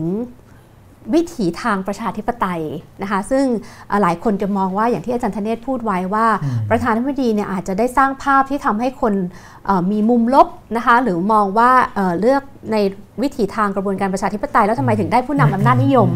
นะคะแต่การเลือกตั้งครั้งนี้มันเหมือนกับการต่อสู้หรือชักเขย่อกันว่าเอ้ยด้วยวิธีทางประชาธิปไตยเนี่ยเราจะพยายามดึงอารยะของระบอบประชาธิปไตย ด้วยเสียงข้างมากเข้ามาให้ได้ ซึ่งมันก็แน่นอนแหละว่าผลของการเลือกตั้งมันยังชักเขย่อกันอยู่นะคะแต่อย่างน้อยมันสะท้อนว่าด้วยวิถีทางประชาธิปไตยเนี่ยการต่อสู้มันจะเป็นสันติวิธี แล้วเราทุกฝ่ายก็จะเคารพซึ่งกันและกันนะคะ ทีนี้เอ่อกระบวนการของเอ่อเรียกว่า movement ที่ผู้หญิงเข้ามาเยอะๆ ที่เราเรียกว่า pink wave เนี่ย pink ตัวนี้อาจจะไม่ได้แทนเฉพาะผู้หญิงครัแต่บทั้ง LGBT ทั้งที่อาจารย์ปกป้องพูดถึงว่ามี openly gay เอ่อ governor ขึ้นมาด้วยเนี่ยนะคะก็เราก็จัดอยู่ในหมวดพิงค์หมวดสีชมพูด้วยด้วยแล้วกัน คิดว่ามันเป็นภาพสะท้อนของนอกจาก Me Too ยังอาจจะเป็นเรื่องของ Brett Kavanaugh อืมซึ่งเป็นเอ่อเอ่อ ศาลสูงสุดที่เพิ่งได้รับการแต่งตั้ง แล้วก็มีข่าวถึงกับมีการเรียกว่าทำ hearing ในกรรมาธิการเลยเนี่ยนะคะเอ่อมันจะเป็นเรื่องจริงหรือไม่จริงก็ตาม แต่ว่าผู้หญิงจำนวนมากในอเมริกันรวมถึงคนกลุ่มน้อยเนี่ยรู้สึกว่าเอ่อที่ผ่านมาประธานาธิบดีทรัมป์ไม่ค่อยให้เกียรตินะคะแล้วก็มีความพยายามที่จะออกทั้งเอ่อกฎหมายออกทั้งคำสั่ง หรือมีนโยบายที่จะริดรอนสิทธิของคนเหล่านี้ ดังนั้นเอ่อการตอบโต้ ด้วยกระบวนการและวิธีทางประชาธิปไตยผ่านการเลือกตั้งเนี่ยแหละ ถือว่าเป็นเครื่องมือที่ดีที่สุด เป็นอาวุธที่ชะงักงานที่สุดแล้วคนอื่นเถียงไม่ได้ แล้วครั้งเนี้ยมันก็เป็นตัวบอกว่าภายใต้วิถีทางประชาธิปไตยเนี่ยเรามีเครื่องมือ และเป็นอาจจะเป็นเครื่องมือเดียวด้วยซ้ำไปนะคะที่ประชาชนจะต่อสู้กับผู้นำที่เราที่เราเอ่อเราอาจจะรังเกียจเราไม่ต้องการแล้วก็เป็นการพยายามดึง กระแสประชาธิปไตยที่ให้กลับเข้ามาสู่ร่องรอยนะคะ เพราะบางคนจะมองว่าเอออเมริกาเนี่ยจะเป็นแบบนี้ไปเรื่อยๆ คือเอ่อมองว่าทรัมป์เป็นเอ่อตัวแสดงที่เป็น anomaly คือเป็นผิดแปลกไปจากผู้นำอเมริกันส่วนใหญ่ที่ต่อให้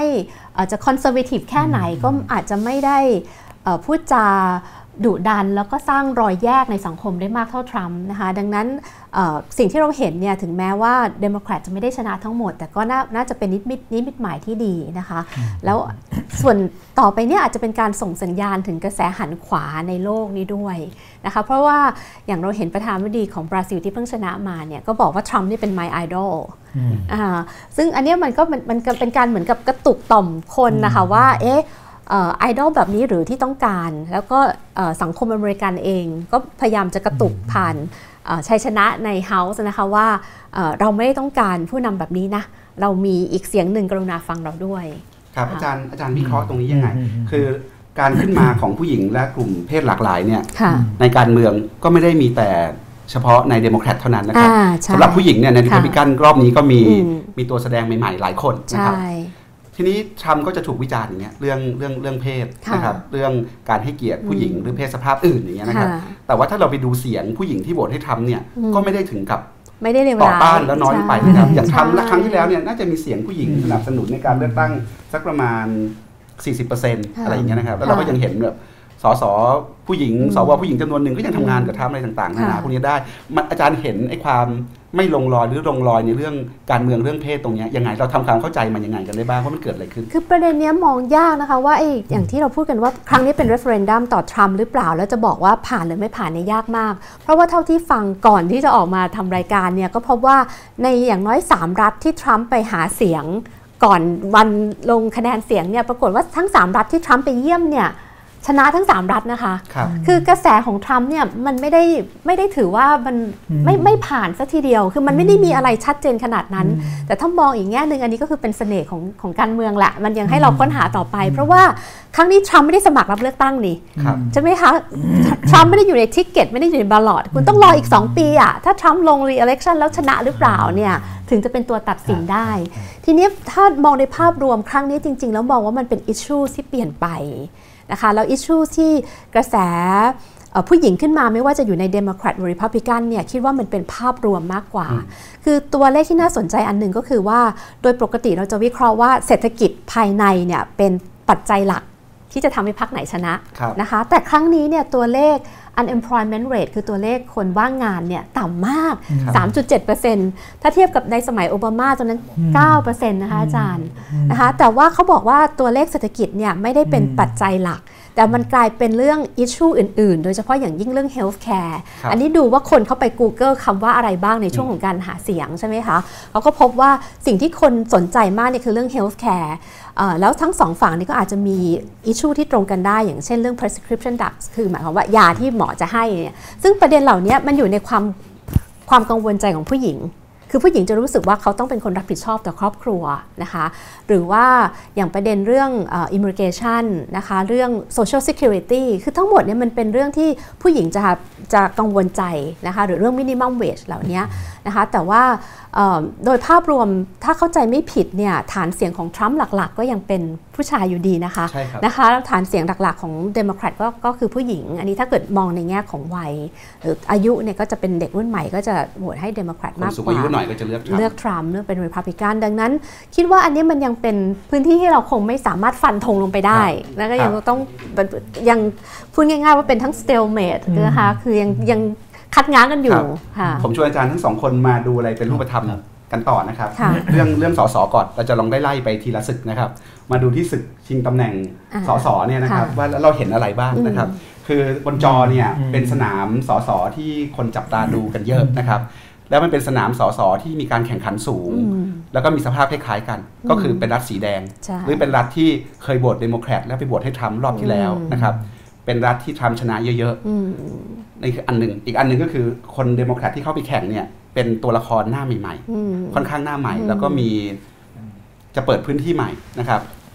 ก็เลยเข้าไปแข่งแล้วดูว่าคนก็ลุ้นว่าจะลุ้นขึ้นไหมไอ้บูเวฟในรัฐเหล่านี้เมื่อไปปะทะกับเสียงสนับสนุนของทรัมป์จะเป็นยังไงนะครับเออ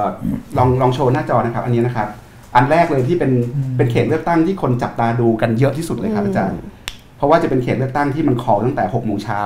แล้วก็เห็นผลทุกคนก็จะรอลุ้นกันเนี่ยว่าว่าการเมืองอเมริกาเรื่องเลือกตั้งสสครั้งนี้จะไปทางไหนอืมและสุดท้ายก็เป็นอย่างนั้นอืมคล้ายๆอย่างนั้นจริง ๆ นะครับอืมก็คือการแข่งกันของแอนดี้บาร์นะครับอืม การแข่งกันของแอนดี้บาร์ของริพับลิกันที่เป็นอดีตอืมอดีตสสเดิมเนี่ยนะครับกับอาร์มี่แมกกราฟนะครับของของเดโมแครตนะครับอืมคือรอบเนี้ยมันมีคนตัวละครใหม่ๆเนี่ยมาค่อนข้างเยอะนะครับเออแอนดี้บาร์เนี่ยเป็นสสสามสมัยนะครับแล้วก็เขตนี้เป็นเขตที่จ่ายเงินสู้กันสูงแพงที่สุดใช่เขตหนึ่งนะครับอ่าแล้วก็ดันเป็นเขตแรกด้วยที่คนจับตาอืมนะครับส่วนแมกกราธเนี่ยเป็น retire marine fighter pilot อืมคือ ไปรบด้วยเป็นผู้หญิงนะครับค่ะเป็นผู้หญิงเป็นนักบินสงครามอืมอยู่ใน marine นะครับแล้วก็เป็น retire แล้วก็เป็นเป็นเป็นตัวละครที่เดโมแครตเนี่ยมองมองยาวๆด้วยว่าถ้าเกิดชนะได้มีโอกาสต่อไปมันแข่งสวเป็นอะไรต่อไปได้เรื่อยๆนะครับแต่ว่าพอมาเจอกันแล้วเนี่ยก็สุดท้ายแล้วก็ไม่ไหวเสียงสูสีมากขึ้นค่ะเคนตักกี้นี่เป็นรัฐสีแดงนะครับอืมเป็นรัฐสีแดงอืมก็คือรัฐของริพับลิกันอืมค่อนข้างสูสีอืมแต่ก็ก็ ยังยังชนะไม่ได้ยังต้านไม่นะครับได้ก็ก็ไม่ผ่านนะครับเวอร์จิเนียนะครับเวอร์จิเนียเนี่ยเดฟแบรตเนี่ยก็เป็นสสเก่าที่เมื่อครั้งที่เขาลงเมื่อ 2 ปีที่แล้วเนี่ยเขาไปโค่นอีริกแคนเตอร์อืมก็คือตัวละครหลัก ในพรรคริพับลิกันของตัวเองได้อืมก็เลยในก็เลย primary ใช่ไหมในคะ primary ครับอ๋อแล้วก็โหวตเช่นล้มโอบามาแคร์โหวตเรื่อง tax cut อะไรแบบเนี้ยก็เป็นตัวสะท้อนของนโยบายแบบแบบทรัมป์นะครับก็ไปเจอกับอบิเกลสแปนเบอร์เกอร์เนี่ย อันนี้เป็นเดโมแครตเป็นอดีตเจ้าหน้าที่ CIA อืมลงมาแข่ง แต่อันเนี้ยเดโมแครตก็สามารถโค่นโค่นได้นะครับ สามารถโค่นได้ นิวเจอร์ซีย์ นิวเจอร์ซีย์เป็นรัฐเดโมแครตนะครับแอนดี้คิมนี่เคยเป็นทีมงานของโอบามานะครับนิวเจอร์ซีย์เป็นรัฐเดโมแครตแต่กลายเป็นสีแดงครับแต่ว่าอดีตสสในเขตนี้เนี่ยเป็นเป็นทอมแมคอาเธอร์นะครับทอมแมคอาเธอร์ก็เป็นเป็นคนที่โหวตกฎหมายล้มโอบามาแคร์อะไรเหมือนกันนะครับแล้วก็มาเจอกับแอนดี้คิมที่เป็นเป็นคนที่ทำงานเรื่องความมั่นคงนะครับค่ะเอ่อแล้วก็อยู่ในรัฐบาลโอบามาเนี่ยสุดท้ายก็อันเนี้ยก็ยังชนะไม่ได้ คือมันจะเห็น สภาพแบบเนี้ยอยู่ใช่ไปไปๆมาๆนะครับที่อืมที่เวอร์จิเนียได้นอร์ทแคโรไลนาก็เป็นเป็นคล้าย ๆ กันนะครับอืมที่ฟลอริดาอันนี้ก็เป็นสนามที่สู้กันหลายอันนะครับก็กลุ่มพวกคนพูดภาษาสเปนกลุ่มละตินเนี่ยก็โหวตแข่งกันอ่าแล้วก็คินตงคินตันก็ลงไปช่วยหาเสียงนะครับอืมนี่ก็เป็นสภาพภาพสะท้อนของของของสงครามสสครับสสในอเมริกามันน่าสนใจ เพราะว่า เป็นสภาที่อาจารย์สิริพันธ์บอกว่ามันเลือกตั้งทุก 2 ปีสองปีแล้วเขาอยู่ใกล้ชิดกับประชาชนที่สุดใช่เขตพื้นที่เล็กใช่แล้วก็เป็นตัววัดอารมณ์ความรู้สึกของคนอเมริกาได้ใช่ได้มากค่ะไอ้แม็กเมื่อกี้มันสะท้อนให้เห็นภาพใหญ่เหมือนกันอืมเราจะเห็นว่าหลายรัฐเนี่ยที่เป็นรัฐสีแดงอืมแล้วออกไปในทางสวิงหน่อยเนี่ยอืมก็จะแบ่งสสกันในรัฐไม่ได้ไม่ได้เด็ดขาดอืมบางทีก็แชร์กันใช่บางคนได้สสบ้าง บางคนได้สวบางคนได้ governor นะครับใช่ คือดูว่ามันยังไม่มี pattern อะไรที่จะอธิบายภาพรวมได้อืมมันมันเหมือนกับต้องไปดูอืมเป็นแต่ละกรณี โดยหลักๆเนี่ยดูคิดว่าถ้าเกิดอืมเอ่อเป็นสเป็นผู้สมัครหน้าใหม่เนี่ยมันขึ้นอยู่กับว่าเขาจะระดมคือ mobilize vote ให้ออกมาได้มากมากน้อยแค่ไหน ซึ่งครั้งเนี้ยเราจะเห็นอย่างที่อาจารย์ปกป้องว่า มีตัวแสดงหน้าใหม่คือมีผู้ท้าชิงหน้าใหม่เยอะมากตั้งแต่มาจาก primary เนี่ยนะคะแล้วคนเหล่านี้เนี่ยก็เป็นเป็นตัวที่ทำให้คนรู้สึกว่ามัน fresh น่ะแล้วก็อยากจะระดมคนใหม่เข้ามา แล้วแล้วเขาก็ทำได้คือก็จะเป็นการเลือกตั้งที่เป็น midterm election ที่คนมาใช้สิทธิ์มากที่สุดเลยมั้งคะ ไม่แน่ใจว่าเป็นสถิติไปแล้วหรือยังนะคะ แต่ว่าอีตรงเอ่อเขาเรียกว่ามาการมาใช้สิทธิ์ก่อนที่จะวันเลือกตั้งจริงเนี่ยก็สูงมากนะคะ ดังนั้นมัน อย่างที่เราคุยกันอย่างเช่นโอร็อกเนี่ยก็พยายามจะระดมคนเข้ามาใหม่ แต่คำถามคือว่ามันใหม่เนี่ยมากพอหรือเปล่า เพราะทั้ง Republican ก็ระดมของเขาเดโมแครตก็ระดมของเขา ดังนั้นมันก็เลยไม่ได้จะมี pattern เดียวที่จะบอกอธิบายภาพรวมของของทั้งหมด 435 เขตเลือกตั้งได้ซะครัทีบเดียว คือการค่ะเลือกตั้งที่มันตรงกับมิดเทอมเนี่ยค่ะปกติคนจะไปใช้สิทธิ์น้อยนะครับน้อยผมลองไปไล่ดูตัวเลขค่ะดูอืมที่ผ่านมาเนี่ยเขาบอกว่ามิดเทอมอิเล็กชันเนี่ยคนจะมาใช้สิทธิ์ประมาณ 40%อืมเมื่อปี 2014 รอบที่แล้ว 36%สามสิบกว่าเปอร์เซ็นต์ส่วนการค่ะเลือกตั้งในปีที่ตรงกับปีเลือกตั้งประธานาธิบดีเนี่ยอ่าคนจะมาประมาณ 50%บางอันจะใกล้ๆ 60%นะครับอาจารย์สิริพันธ์พูดถึงว่าครั้งเนี้ยคนมาใช้สิทธิ์มากไหมมากเป็นประวัติการณ์นะครับอืม2018 เนี่ยประเมินกันว่ามีคนไปใช้สิทธิ์เลือกตั้งสำหรับสสเนี่ยประมาณ 114 ล้านเสียงอ่าเทียบกับเมื่อ 4 ปีที่แล้วที่เป็นมิดเทอมเหมือนกันเนี่ยประมาณแค่แปดสิบกว่าล้านเสียงนะครับใช่แล้วคนออกไปใช้สิทธิ์ล่วงหน้ากันเยอะนะครับ พบว่าในปี 2014 สมัยก่อนเนี่ยนะครับมี Early Vote เนี่ยประมาณ 27 ล้าน 2016 ประมาณ 47 ล้านนะครับอืมเออรอบเนี้ยมีคนออกไปใช้สิทธิ์เลือกตั้งล่วงหน้าเนี่ยเยอะมากเลย ผมไปดูตัวเลขเมื่อวานเนี่ยสำหรับหลายรัฐเนี่ยนะครับคนที่ออกไปใช้สิทธิ์เลือกตั้งล่วงหน้าเนี่ยมีจำนวนมากกว่าคนไปใช้สิทธิ์เลือกตั้งทั้งหมดใช่เมื่อการเลือกตั้งมิดเทอมครั้งก่อนด้วยซ้ำใช่ใช่ซึ่งอันเนี้ยมันเป็นกระแสที่ตอนแรกเดโมแครตถึงรู้สึกเอ่อ ได้ใจ เพราะคิดว่าคนเหล่านี้คือเออคนที่จะเป็นฐานเสียงของเดโมแครตคือเป็นคนรุ่นใหม่ที่กระตือรือร้นนะคะ แต่เอาเข้าจริงๆเนี่ยอืมมันก็พบว่า ก็ออกมาล่วงหน้าเนี่ยก็ทั้งเดโมแครตทั้งเ e พับลิกันพอๆกัน ใช่ครับเพราะคนที่ค่ะออกมาไม่ใช่มีแต่เดโมแครตใช่แต่รีพับลิกันเขาก็อินเ r อร์ e เบสของเขาเหมือนกันใช่ว่า ถ้าคุณไม่ออกมาอืมพวกนี้ก็จะมาแน่เหมือนกันอืมเพราะฉะนั้นก็เลยเป็นทั้งสองฝั่งก็เลยออกมาสู้กัน แต่มันสะท้อนนะคะว่าการต่อสู้ครั้งเนี้ย stake มัน high คือเอ่อความขัดแย้งมันสูงดังนั้นอืมเอ่อไอ้อะไรคะความ ความเข้มข้นของการแข่งขัน มันก็เลยกระตุ้นการอยากมีส่วนร่วม ซึ่งนี่ก็ถือว่าเป็นนิมิตหมายที่ครับดีอาจารย์ธเนศมองเห็นค่ะอะไรในในการเลือกตั้งสสครั้งนี้บ้างครับ ในสนามสสก็มีคนเขาบอกว่าถ้าดูผลรวมแล้วเนี่ย แสดงว่าไอ้ไอ้ไอ้อะไรความแตกแยกเนี่ย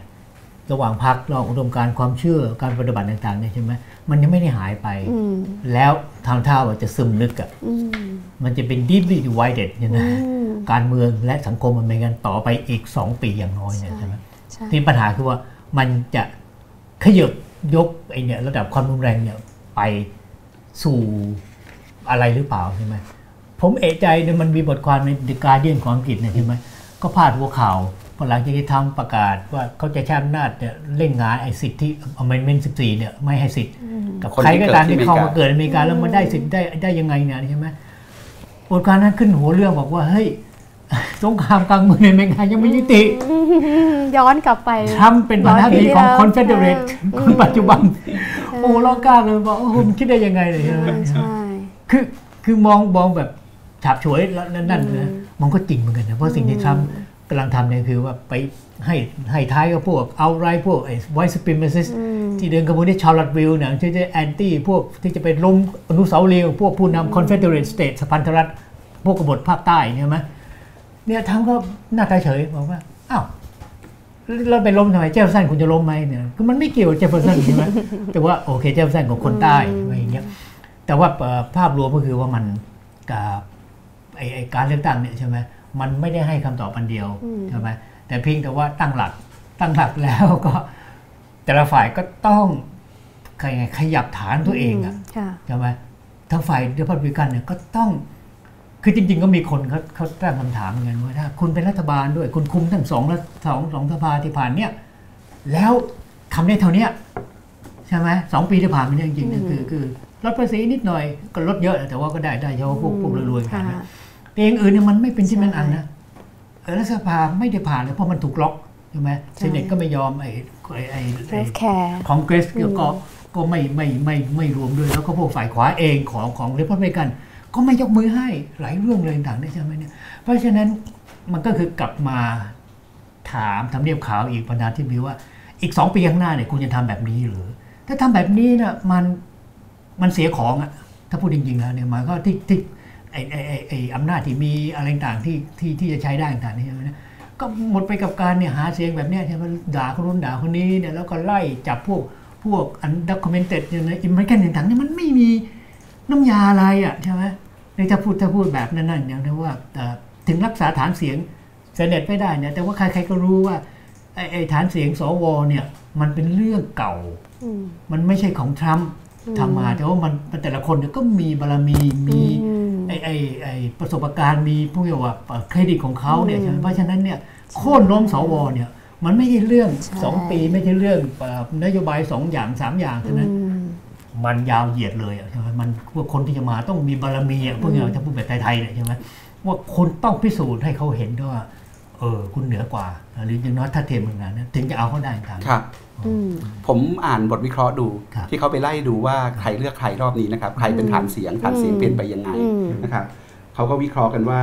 เอ่อฐานเสียงของเดโมแครตเนี่ยอืมในสนามสสเนี่ยก็มาจากพื้นที่ที่ที่อืมคนหลากหลายอ่า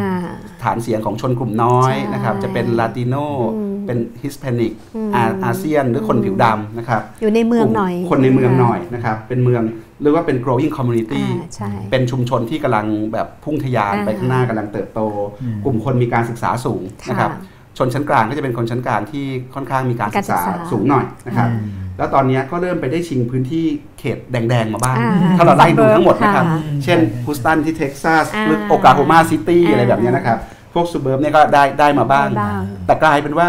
ของทรัมป์เนี่ย ก็ยังรักษาฐานหลักของเขาไว้ได้อยู่อืมแข็งแกร่งอยู่ใช่ใช่ผลเลือกตั้งก็ยังชี้ว่ายังแข็งแกร่งอยู่ใช่เขตชนบทเนี่ยโอ้โหเป็นของเป็นของทรัมป์ยังแดงเข้มอยู่มากนะครับพื้นที่ conservative เนี่ยยังแดงเข้มอยู่ใช่ยังแดงนะครับเข้มแล้วกลายเป็นว่า rural voter ที่บางทีเคยปันใจให้เดโมแครตอยู่บ้างเนี่ยอืมรอบหลังเนี่ยไม่ปันใจเลยใช่คือแดงเข้มเลยใช่งั้นเราจะเห็นว่าสสเดโมแครตที่เอ้ยหรือสวเดโมแครตด้วยซ้ำนะครับ ที่เคยได้คะแนนในรัฐแดงอืมแล้วก็ได้เสียงเยอะๆเลย รอบเนี้ยสอบตกกันหลายคนอืมเดี๋ยวตอนที่เราคุยกันเรื่องสวเดี๋ยวเราจะไปไปถึงอืมแล้วจะพูดถึงอีกทีหนึ่งนะครับค่ะเอ่อแล้วก็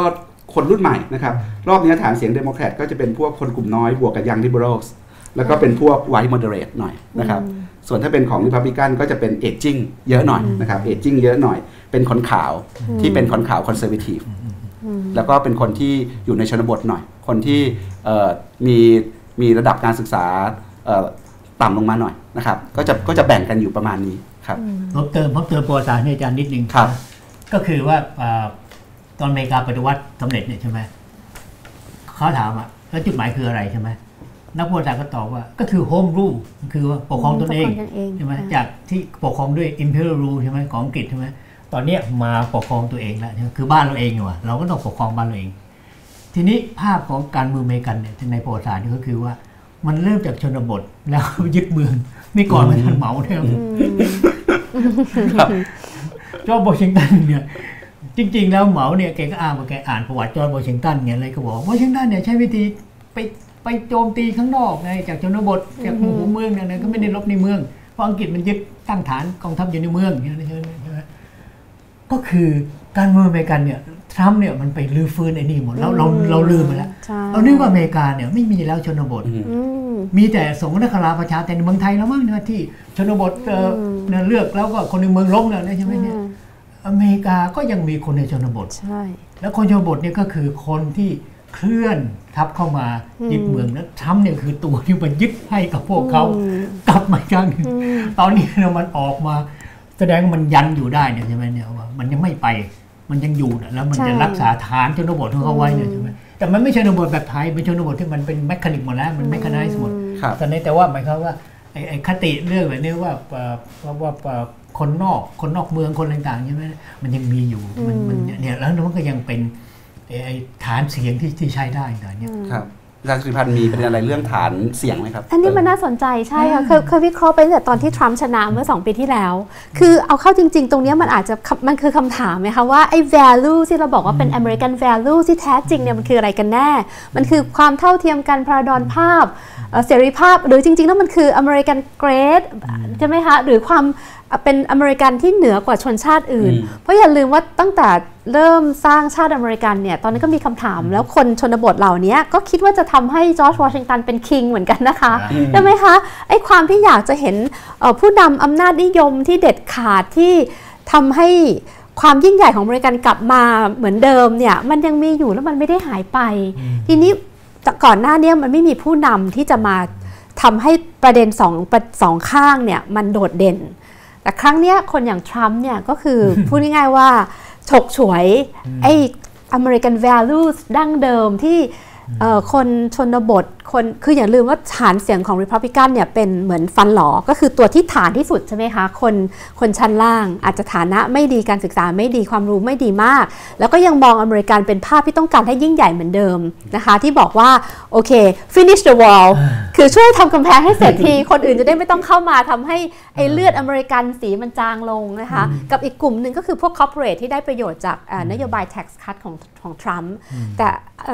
หลักๆที่ที่ทรัมป์สามารถดึงฐานเสียงมาได้ก็คือคนชนบทเหล่านี้นั่นแหละ แล้วปรากฏว่า 2 ปีที่ผ่านมาเนี่ยมันไม่ได้หายไปครับมันกับเข้มข้นขึ้นในหลายพื้นที่ใช่ใช่ใช่อันนี้มันถึงจะเป็นภาพว่ามันมันสร้าง projection ไปใน 2 ปีข้างหน้าว่าการเลือกตั้งอีก 2 ปีข้างหน้าเนี่ยมันก็ยังจะเข้มข้นพวกมันไม่ได้หายไปครับแล้วมันมันชัดมาก แล้วสิ่งที่เอ่อทรัมป์สร้าง rhetoric หรือวาทกรรมปลุกคนเหล่านี้ขึ้นมาอย่างเช่นเอ่อ we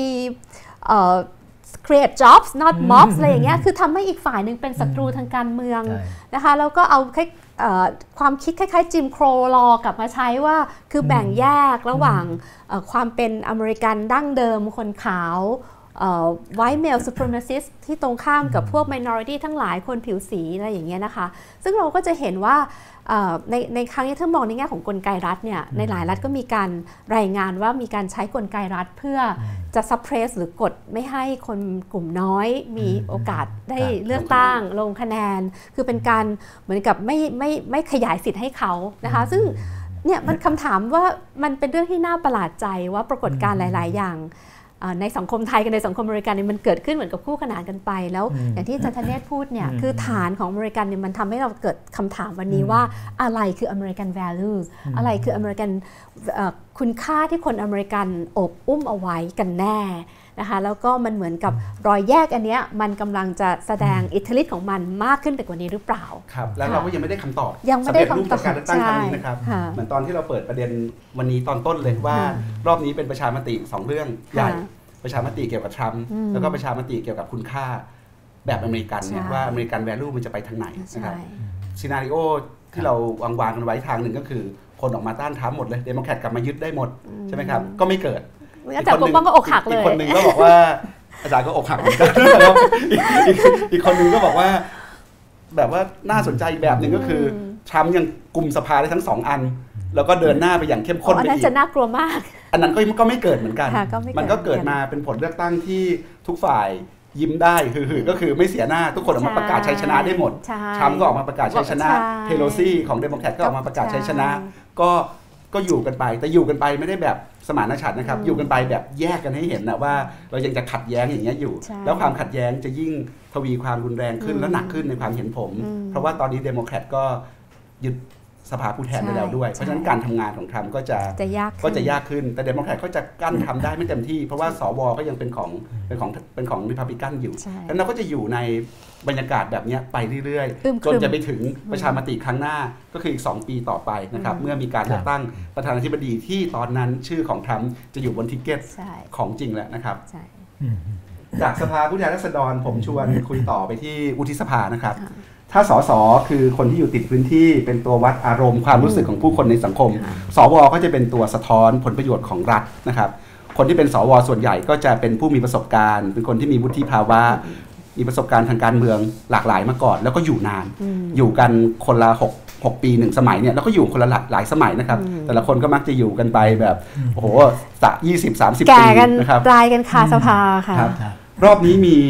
สนามเลือกตั้งสวที่น่าสนใจหลายสนามนะครับชวนอาจารย์สิริพรรณคุยสนามแรกเลยครับ สนามที่ดังที่สุดรอบนี้เท็กซัสใช่ไหมเป็นสนามที่ไม่มีใครนึกถึงว่าจะเป็นปรากฏในข่าวได้เยอะขนาดนี้ใช่ก็คือเท็กซัสค่ะซึ่งเมื่อก่อนเนี่ยเพราะเป็นเป็นของตายของใช่ริพับลิกันเพราะเป็นผู้พูดง่ายๆเป็น ultra อืมริพับลิกันอืมคือยังไงก็ริพับลิกันอยู่แล้วรอบแต่นี้เกิดอะไรขึ้นครับอาจารย์รอบนี้ก็คือคุณโอร็อกเนี่ยขึ้นมาซึ่งพูดง่ายๆเป็นหน้าใหม่มากเบโต้เนี่ยนะครับเบโต้นะคะแล้วก็คือ เท่าที่เข้าใจเนี่ยเท็ดครูซกรณีเนี้ยเนี่ยถูกกล่าวหาเยอะมากว่าโกหก เพราะว่าไปบอกว่าคุณโอร็อกเนี่ยอืมจะเอาคาราวาน migration มาจากทางใต้ แล้วก็คุณโอร็อกเป็นคนสนับสนุนเงินด้วยอะไรอย่างเงี้ยนะคะ ซึ่งมันก็เลยทำให้เท็ดครูซก็ก็ก็ถูกถูกเอ่อคนตราหน้าว่าโกหกอะค่ะนะคะแล้วโอร็อกเองเขาก็พยายามที่จะระดมคนหน้าใหม่เข้ามาแล้ว คะแนนนี่พูดง่าย ๆ ว่าต้อง neck to neck อะกัดฟันกันเลย เพราะว่ามันใกล้มากจนเมื่อคืนเนี่ยก็ยังหลายคนก็ยังคิดว่ามันห่างกันแทบจะไม่ถึง 1%ใช่ไหมคะ แต่พอเมื่อเช้าเราก็เห็นแล้วว่าค่อนข้างจะอ่าไม่เบโต้ไม่ชนะครับซึ่งอันนี้ต้องยอมรับเลยว่าอกหักครับนะคะแต่ว่าแต่ว่าก็ถือว่าก็รอรอไปครั้งหน้าสนามเนี้ยมันค่เพราะว่าอืมสำหรับฝั่งขวาเนี่ยเท็ดครูซเป็นตัวแทนของกลุ่ม Tea Party Movement อ่าเป็นคนที่ขวาจัดที่ขึ้นมาอืมใช่ แรงมากในยุคโอบามาค่ะใช่ไหมครับ ส่วนเบโต้เนี่ยก็เป็นกลุ่มจะว่าซ้ายก็ซ้ายไปเลยนะครับอืมก็เป็น liberal ใช่ที่ที่เป็นเลือดใหม่อืมที่ค่อนข้างเป็นกลุ่ม progressive มากๆนะครับ ซึ่งก็เป็นผลพวงของของทรัมป์นั่นแหละนะครับอืมแล้วรอบเนี้ยขวาแบบ movement มาเจอซ้ายแบบอืม movement มาใช่มาเจอกันนะครับ แล้วเบโต้ก็จริงๆ หาเสียงไปหาเสียงมาจนเป็นคนดังระดับชาติใช่ได้มาออกรายการทีวีระดับชาติเยอะใช่แล้วก็ใช้โซเชียลมีเดียใช้สื่ออะไรได้อืมได้เต็มที่มาก มีการถ่ายทอดสดตลอด นั่งรถไปก็คุยกับคนไป 3 ชั่วโมงก็คุยไป เดินไปไหนก็ถ่ายไป energy ด้วยสูงมากเออใช่แล้วไปทุก county เดินสายเขาบอกใช่เขาไปทุก county มาแบบใช้วิธีหาเสียงแบบดั้งเดิมคือแบบ knock door to door นะคะเอาไปดูเลยใช่ แล้วก็คนเดโมแครตเองก็หวังว่าไอ้วิธีการแบบเบโต้เนี่ยจะเป็นการปักธง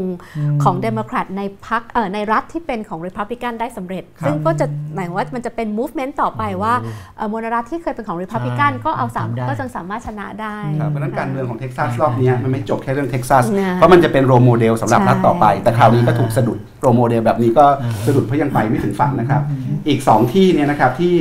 ก่อนก่อนเมื่อวานนี้นะครับก่อนก่อนวันนี้ที่มีการเลือกตั้งเนี่ยเขาบอกว่าเป็น 2 สนามที่มีการสูสีมากที่สุดนะครับก็คือมิสซูรีที่แคลร์แมคคาสคิลอืมซึ่งเป็นหนึ่งในเดโมแครตที่อยู่ในรัฐที่สีแดงอันดับต้นๆอยู่อืมแต่เธอก็สามารถชนะถล่มทลายมาในอดีต แต่รอบเนี้ยเธอก็แพ้และแพ้ค่อนข้างห่างเหมือนกันนะครับแสดงว่ามันก็เห็นเหมือนกันว่า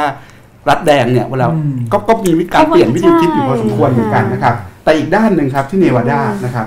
ที่เนวาดาเอ่อ แจ็คกี้โรเซนเนี่ยสามารถโค่นอดีตอืมสวของริพับลิกันได้นะครับอืมก็คือดีนเฮเลอร์อืมเฮเลอร์นี่เมื่อก่อน เมื่อก่อนนี่ตัวด่าทรัมป์เลย แต่พอมีการเลือกตั้งใหม่เนี่ยเป็นตัวเลียทรัมป์เลยนะครับเป็นตัวเลียทรัมป์เลยกระทั่งพูดปราศัยปราศัยขนาดว่าโอ้ท่านประธานาธิบดีนี่รู้จักเรื่องทองดีก็ไม่แต่อะไรก็กลายเป็นทองไปหมดอะไรอย่างเงี้ยคือขนาดนั้นเลยนะครับ แต่ว่าก็สุดท้ายไม่รอดเอ่อโรเซนก็สามารถโค่นได้นี่เป็นหนึ่งในความสำเร็จของเดโมแครตที่เดโมแครตหวังว่าสวจะสำเร็จมากกว่านี้ใช่ แต่กลายเป็นว่าตัวละครอย่างเบโต้ที่สร้าง movement ระดับชาติได้เนี่ยกลับไปไม่ถึงฝั่งนะครับ แล้วก็นี่คือนี่คือสนามสวนะครับ มีอีกหน้าหนึ่งนะครับ อันนี้ก็มีอีกหลายสนามที่ที่ถูกจับตาดูนะครับ ส่วนใหญ่ที่เขาจับตาดูรอบเนี้ยก็คืออืมอย่างที่บอกนะครับสวเดโมแครตเนี่ยต้องเลือกตั้งใหม่เยอะใช่ริพับลิกันแค่ 9 คนใช่เดโมแครตเนี่ย26 คน ต้องรักษาฐานของตัวเอง แล้วหลายคนเนี่ย ต้องเลือกตั้งใหม่ในรัฐแดงใช่และเป็นรัฐที่ทำที่ทำชนะมาเยอะอ่ามีสวเดโมแครตที่ต้องเลือกตั้งใหม่ในรัฐของทรัมป์ชนะเนี่ยสิบสิบที่นะครับค่ะสิบที่ แล้วก็ส่วนใหญ่ก็เอาตัวไม่ค่อยรอดนะครับ เพราะเราจะเห็นอย่างที่มอนทานานะครับอืมมอนทานาเนี่ยเทสเตอร์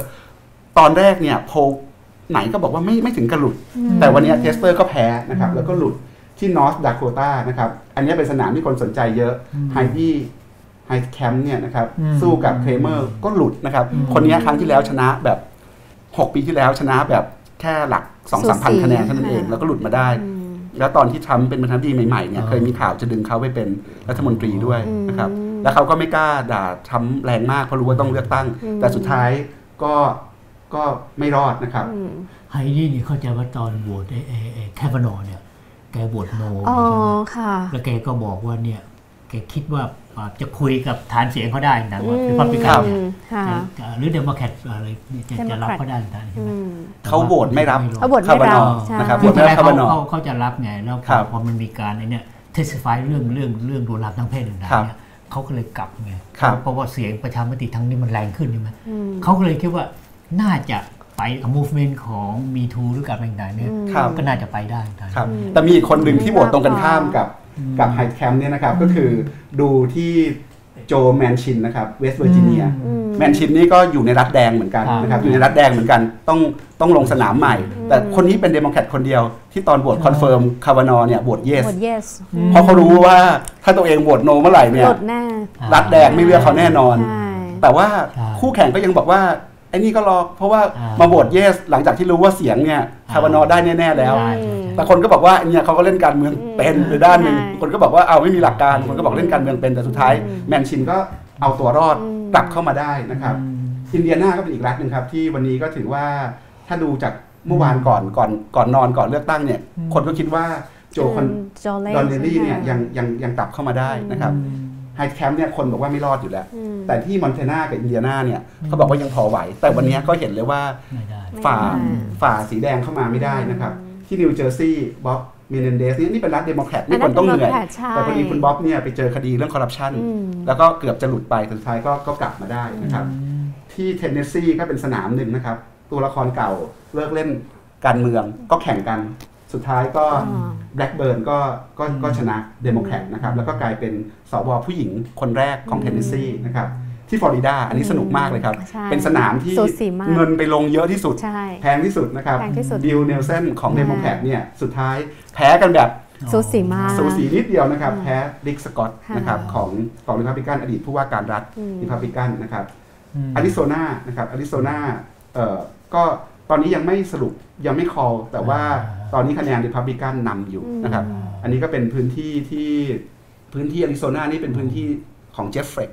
อ๋อเจฟเฟลกก็เขาก็ retire เหมือนกันนะครับ retire ไปเออจอห์นแมคเคนเพิ่งเสีย แต่อันนั้นเขาตั้งอ่าตั้งคนใหม่ไปแล้วนะครับอืมยังไม่ได้มี special election แต่คนเนี้ยเป็นตำแหน่งแทนเจฟเฟลกนะครับอืมแล้วก็สูสีมากนะครับ ตอนนี้คะแนนยังอยู่ที่ริพับลิกันนะครับอืมจะมีอีกที่หนึ่งไม่ได้อยู่ในแผนที่ที่วงไว้คือมิสซิสซิปปีอืมที่นั่นกฎหมายของรัฐบอกว่า ต้องได้เสียง 50%นะครับถึงจะรอดอืมถึงจะชนะเลยอืมพอดีทั้งสองคนสูสีมากอืมได้ 40 กว่าทั้งคู่ ก็จะมี special election อ๋อแต่ตอนนี้เสียงของริพับลิกันยังยังยังนำอยู่อืมนะครับยังนำอยู่เลือกตั้งใหม่น่าจะเป็นช่วงปลายปลายๆเดือนพฤศจิกาอันนี้เป็นกฎหมายเฉพาะของมลรัฐว่าจะครับต้องชนะกันด้วยเสียงข้างมากเด็ดขาดครับซึ่งเอ่อมลรัฐอื่นๆชนะกัน 49 48 ก็ได้แล้วค่ะครับอาจารย์ทั้งสองมองการเลือกตั้งสว เห็นสนามต่างๆ ที่เป็นตัวแสดงของการเมืองอเมริกาแล้วเห็นอะไรบ้างครับสวเนี่ยยากกว่านะคะอย่างที่อาจารอืย์มธเนศพูดไปก่อนหน้านี้อืมคือเพราะว่าอยู่ 6 ปีมันมีเวลาสร้างใช่สร้างฐานน่ะนะคะมันไม่ใช่ 2 ปีแล้วก็เอ่อเลือกกันดังนั้นสวการที่ฝั่งเดโมแครตจะมาโค่นอืมหรือปักธงใหม่เนี่ยยาก แล้วครั้งนี้ก็อย่างที่อาจารย์ปกป้องว่างานหนัก เพราะว่าอืมเอ่อต้องรักษาพื้นที่เดิมตั้งเท่าไหร่นะคะ 23ใช่ไหมคะ 26 26ก็ต้องบวก 2 ต้องบวกด้วยถึจะชนะ2คือพูดง่ายๆว่า 26 เนี่ยเราต้องเราต้องดีเฟนที่นั่งเดิมของเราอืมในขณะที่ของ Republican มีแค่เก้า9นะคะ ดังนั้นจริงๆเอ่อเวทีสวเนี่ยยากแล้วเราก็จะเห็นว่าจากสวเนี่ยก็จะขึ้นไปเป็นประธานาธิบดีละเราจะไม่เห็นคนที่เป็นสส คือมันเป็นเหมือนกับอ่าเป็นบับันนไดไดของทางการเมืองนะคะ สว หรือกอ v เนอร์แล้วก็จะต่อไปประธานาธิบดีนี่ตัวสวเนี่ยอ่าการที่ยึดเสียงข้างมากในสวได้เนี่ยมันมีความสำคัญยังไงต่อการเมืองอเมริกาสเต็กมันอยู่ตรงไหน เพราะว่ามันมันมันเป็นคนที่เพิ่งไงว่าตอนเนี้ยที่สำคัญสุดก็คือการ confirm อืมผู้พิพากษาศาลสูงสุดใช่เนี่ยแล้วก็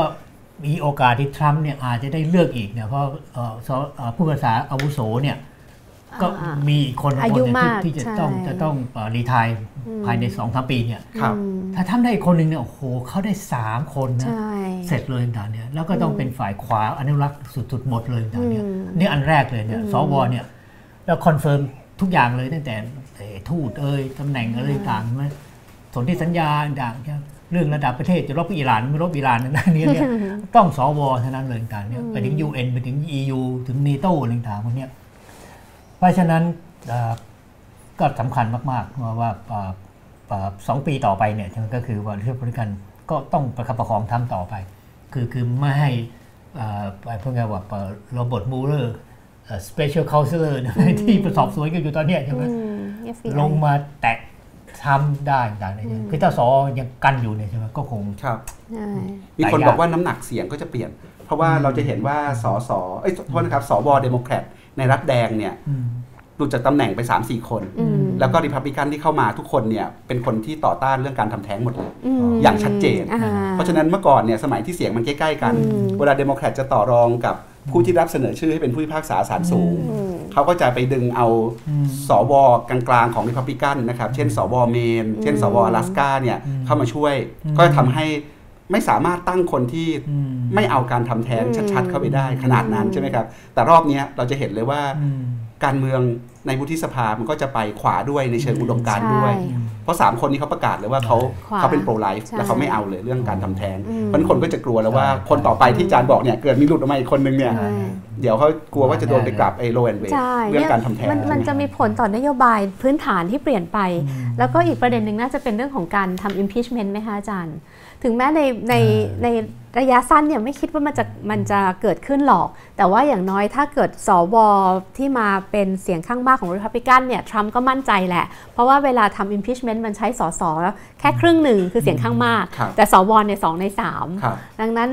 ถ้าเกิดสวเป็น Republican ปุ๊บเนี่ยใช่โอกาสที่จะ impeachment ก็คงจะไม่เกิดขึ้น ตอนนี้มีโอกาสที่สวริพับลิกันจะขึ้นไปถึง 53-54 ที่ใช่นะครับแล้วมันจะมีอ่าการทำ closure เวลาที่ขออภิปรายแล้วใช้คือปกติถ้าเกิดใช้อภิปรายเอ่อกฎหมายต่างๆเนี่ยนะคะเสียงข้างมากก็ชนะ ทีนี้ถ้าเกิดขึ้นไปได้ถึง 55เนี่ยก็สามารถขอ closure ไม่ให้อืมเอ่อไม่ให้อืมมีการอภิปรายอะไร60ได้ นะครับอาจารย์อืม60ไหมคะครับ60อ่าแต่คงคงคงไม่ถึงครับใช่ไหมคะครับแต่แต่ว่าเป็นประเด็นที่มันน่าสนใจเรื่องสวก็คือว่าทำไมสวถึงดูจากคอนเซอร์เวทีฟมากกว่าสสมันเพราะว่าพื้นที่มันใหญ่กว่าเนี่ยมันมันมันอาจจะสะท้อนฐานความคิดของคนอเมริกันที่พื้นฐานแล้วยังมีความ conservative และ conservative มากขึ้นหรือเปล่า นะเพราะว่าจริง ๆ แล้วจุดยืนทางการเมืองอย่างเรื่อง pro life หรือ pro choice ของของสสและสวเนี่ยมันเป็นภาพสะท้อนของประชาชนในพื้นที่คือคือนักการเมืองอะค่ะเขาจุดยืนของเขายังไงก็ตามเนี่ยแต่เขาต้องฟังเสียงประชาชน ทีนี้ถ้าเกิดเขาออกมาบอกว่าเอ่อหลายคนที่ออกมาเริ่ม pro life มากขึ้น อันนี้มันก็สะท้อนว่าไอ้ความอย่างครั้งเนี้ยนะคะเรื่อง abortion เรื่องการทำแท้งเนี่ยเป็น issue ที่คนให้ความสนใจมาก อันนี้มันคือการต่อสู้ระหว่างสองฝั่ง ฝั่งเดโมแครตที่ที่ผู้หญิงจำนวนมากมองว่าสิทธิ์ของการทำแท้งเนี่ยควรจะเป็นของเขากับอีกฝั่งหนึ่งที่เนี่ยริพับลิกันที่สุดโต่งหรือว่า ultra Republican ที่เป็น conservative มากๆเนี่ยก็ก็ตอบโต้มาโดยการเลือกสวที่มีแนวนโยบายไม่เอาการทำแท้ง แล้วมันก็จะส่งผลไปถึงการแต่งตั้งสุพรีมคอร์ t ที่อาจจะมีแนวนโยบายหรือแนวความคิดที่ pro life มากกว่าเนี่ยมันจะเปลี่ยนอืมพื้นฐานนโยบายอืมและ American values ในระยะยาวครับได้เลย เราดูการเลือกตั้งสสเราดูการเลือกตั้งสวค่ะรอบเนี้ยมันเป็นการเลือกตั้งของอะไรครับในอย่างในคราวที่บิลคลินตันสู้กับจอร์จบุชคนพ่อ ใช่ไหมครับ แล้วค่ะบุชคนพ่อที่เป็นประธานาธิบดีอยู่เนี่ยอืมกลับแพ้นักการเมืองบ้านนอกอืมผู้ว่าการรัฐอาคันซออย่างคลินตันคนก็บอกว่าพอบุชมัวแต่ไปเล่นเรื่องความมั่นคงอืมในขณะที่ is the economy stupid อืมตอนนั้นเป็นคำที่บอกว่าอ่าเป็นเรื่องเศรษฐกิจต่างหากเนี่ยอืมโง่มันไม่เข้าใจมันถึงแพ้เลือกตั้ง lit ใช่ไห my มครับ lips lit my lips ใช่ไหมครับค่ะเรื่องอ่า tax ค่ะรอบเนี้ยมันเป็นการเลือกตั้งของอะไรอืมนะครับนโยบายอะไรครับผมผมเท่าที่เราติดตามดูเนี่ยอืมรอบเนี้ยเสียงที่เดโมแครตพูดออกมาก็จะมี 2 แบบ ถ้าคนที่ที่แบบลุยๆหน่อย ก็จะวิจารณ์ทรัมป์ใช่ไหมครับ แต่นักการเมืองที่ส่วนใหญ่จะพูดในเชิงนโยบายเขาจะชูเรื่อง health care ใช่นี่เป็นอันดับหนึ่งเลยใช่ชูเรื่อง health care ใช่กลายเป็นว่า พวกสอสอริพับลิกันที่เคยโหวตล้ม health care เนี่ยกลับต้องมีหน้าที่มาคอยชี้แจงว่าทำไมตัวเองถึงไปโหวตแบบนั้นตอนนั้น ใช่ไหมครับค่ะเดโมแครตเล่นเรื่อง health care อืมอืมถ้าเป็นริพับลิกันสายกลางๆหน่อยอืมที่ไม่ถึงกับเป็นสายไปทางทรัมป์เต็มที่ก็จะชูเรื่องเศรษฐกิจเพราะช่วงนี้อเมริกาดูตัวเลขเศรษฐกิจดูเผินๆมันดูดีเลย ตัวเลขต่างๆ เงินเฟ้อก็ไม่สูงอืมการว่างงานก็น้อยนะครับอืมเศรษฐกิจก็กลับมาฟื้นขยายตัวต่างๆ นานาส่วนทรัมป์เนี่ยและผู้สนับสนุนทรัมป์ที่เป็น hardcore หน่อยอืม จะเล่นเรื่อง immigrant immigrant แล้วก็เล่นใช่การเมืองเรื่องความกลัวครับอืมลิงก์เดโมแครตเข้ากับอืม illegal Mobs immigrant อืมเข้ากับ crime เข้ากับอะไรแบบนี้ใช่ไหมครับแล้ว immigrant ก็เป็นเรื่องใหญ่นะครับใกล้ๆเลือกตั้งทรัมป์ถึงกับต้องออกมา พูดเรื่องจะไม่ให้สิทธิ์การเกิดเนี่ย birthright เบิร์ h ไลท์นะครับอืมคือคนที่เกิดที่อเมริกา แล้วจะได้ได้สัญชาติอเมริกาใช่ก็คิดว่าพวกนี้เป็นเครื่องมือที่มา energize base ของเขานะครับ แล้วทรัมป์ก็เคยมีเคสหลายเคสใช่ไหมครับ เรื่องเกี่ยวกับ immigration อืมเช่นคนที่เข้าเมือง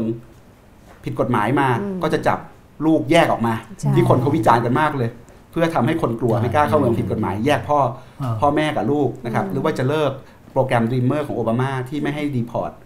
คนที่เข้าเมืองมาผิดกฎหมายตอนเด็กๆใช่เพราะเขาไม่รู้เด็กๆอยู่ มาเรียนหนังสืออยู่อืมอีก8 0 0แสนกว่าคนนะครับ ทรัมป์บอกว่าจะจะเอากลับไปให้หมดอืมตอนนั้นคนก็วิจารณ์เลยพวกเนี้ยเยอะนะครับอืมนั้นรอบเนี้ยผมคิดว่าการเมืองเรื่อง immigration ก็เป็นตัวอืมเป็นตัวสำคัญใช่ใช่ใช่ไหมครับอาจารย์มองเห็นเรื่องเหล่านี้ยังไง ทั้งเรื่อง immigration หรือเรื่องอื่น ๆ ที่เป็นที่ถกเถียงกันในในโลกการเมืองอเมริกาเรื่องนโยบายตอนนี้ คือเวลาเวลาคนเขาเอาตัวเลขออกมาเนี่ย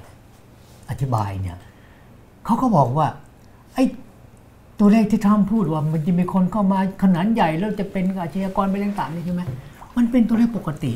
ทุกปีเขาเนี่ยเขาบอกเนี่ยก็จะมีคนผ่านดินไอ้พรมแดนเม็กซิโกเข้ามา ประมาณเนี้ยก็ไม่ได้มากกว่านี้ไม่น้อยกว่านี้ต่างแล้วก็เข้าสู่กระบวนการ เพราะงั้นทุกอย่างมันมี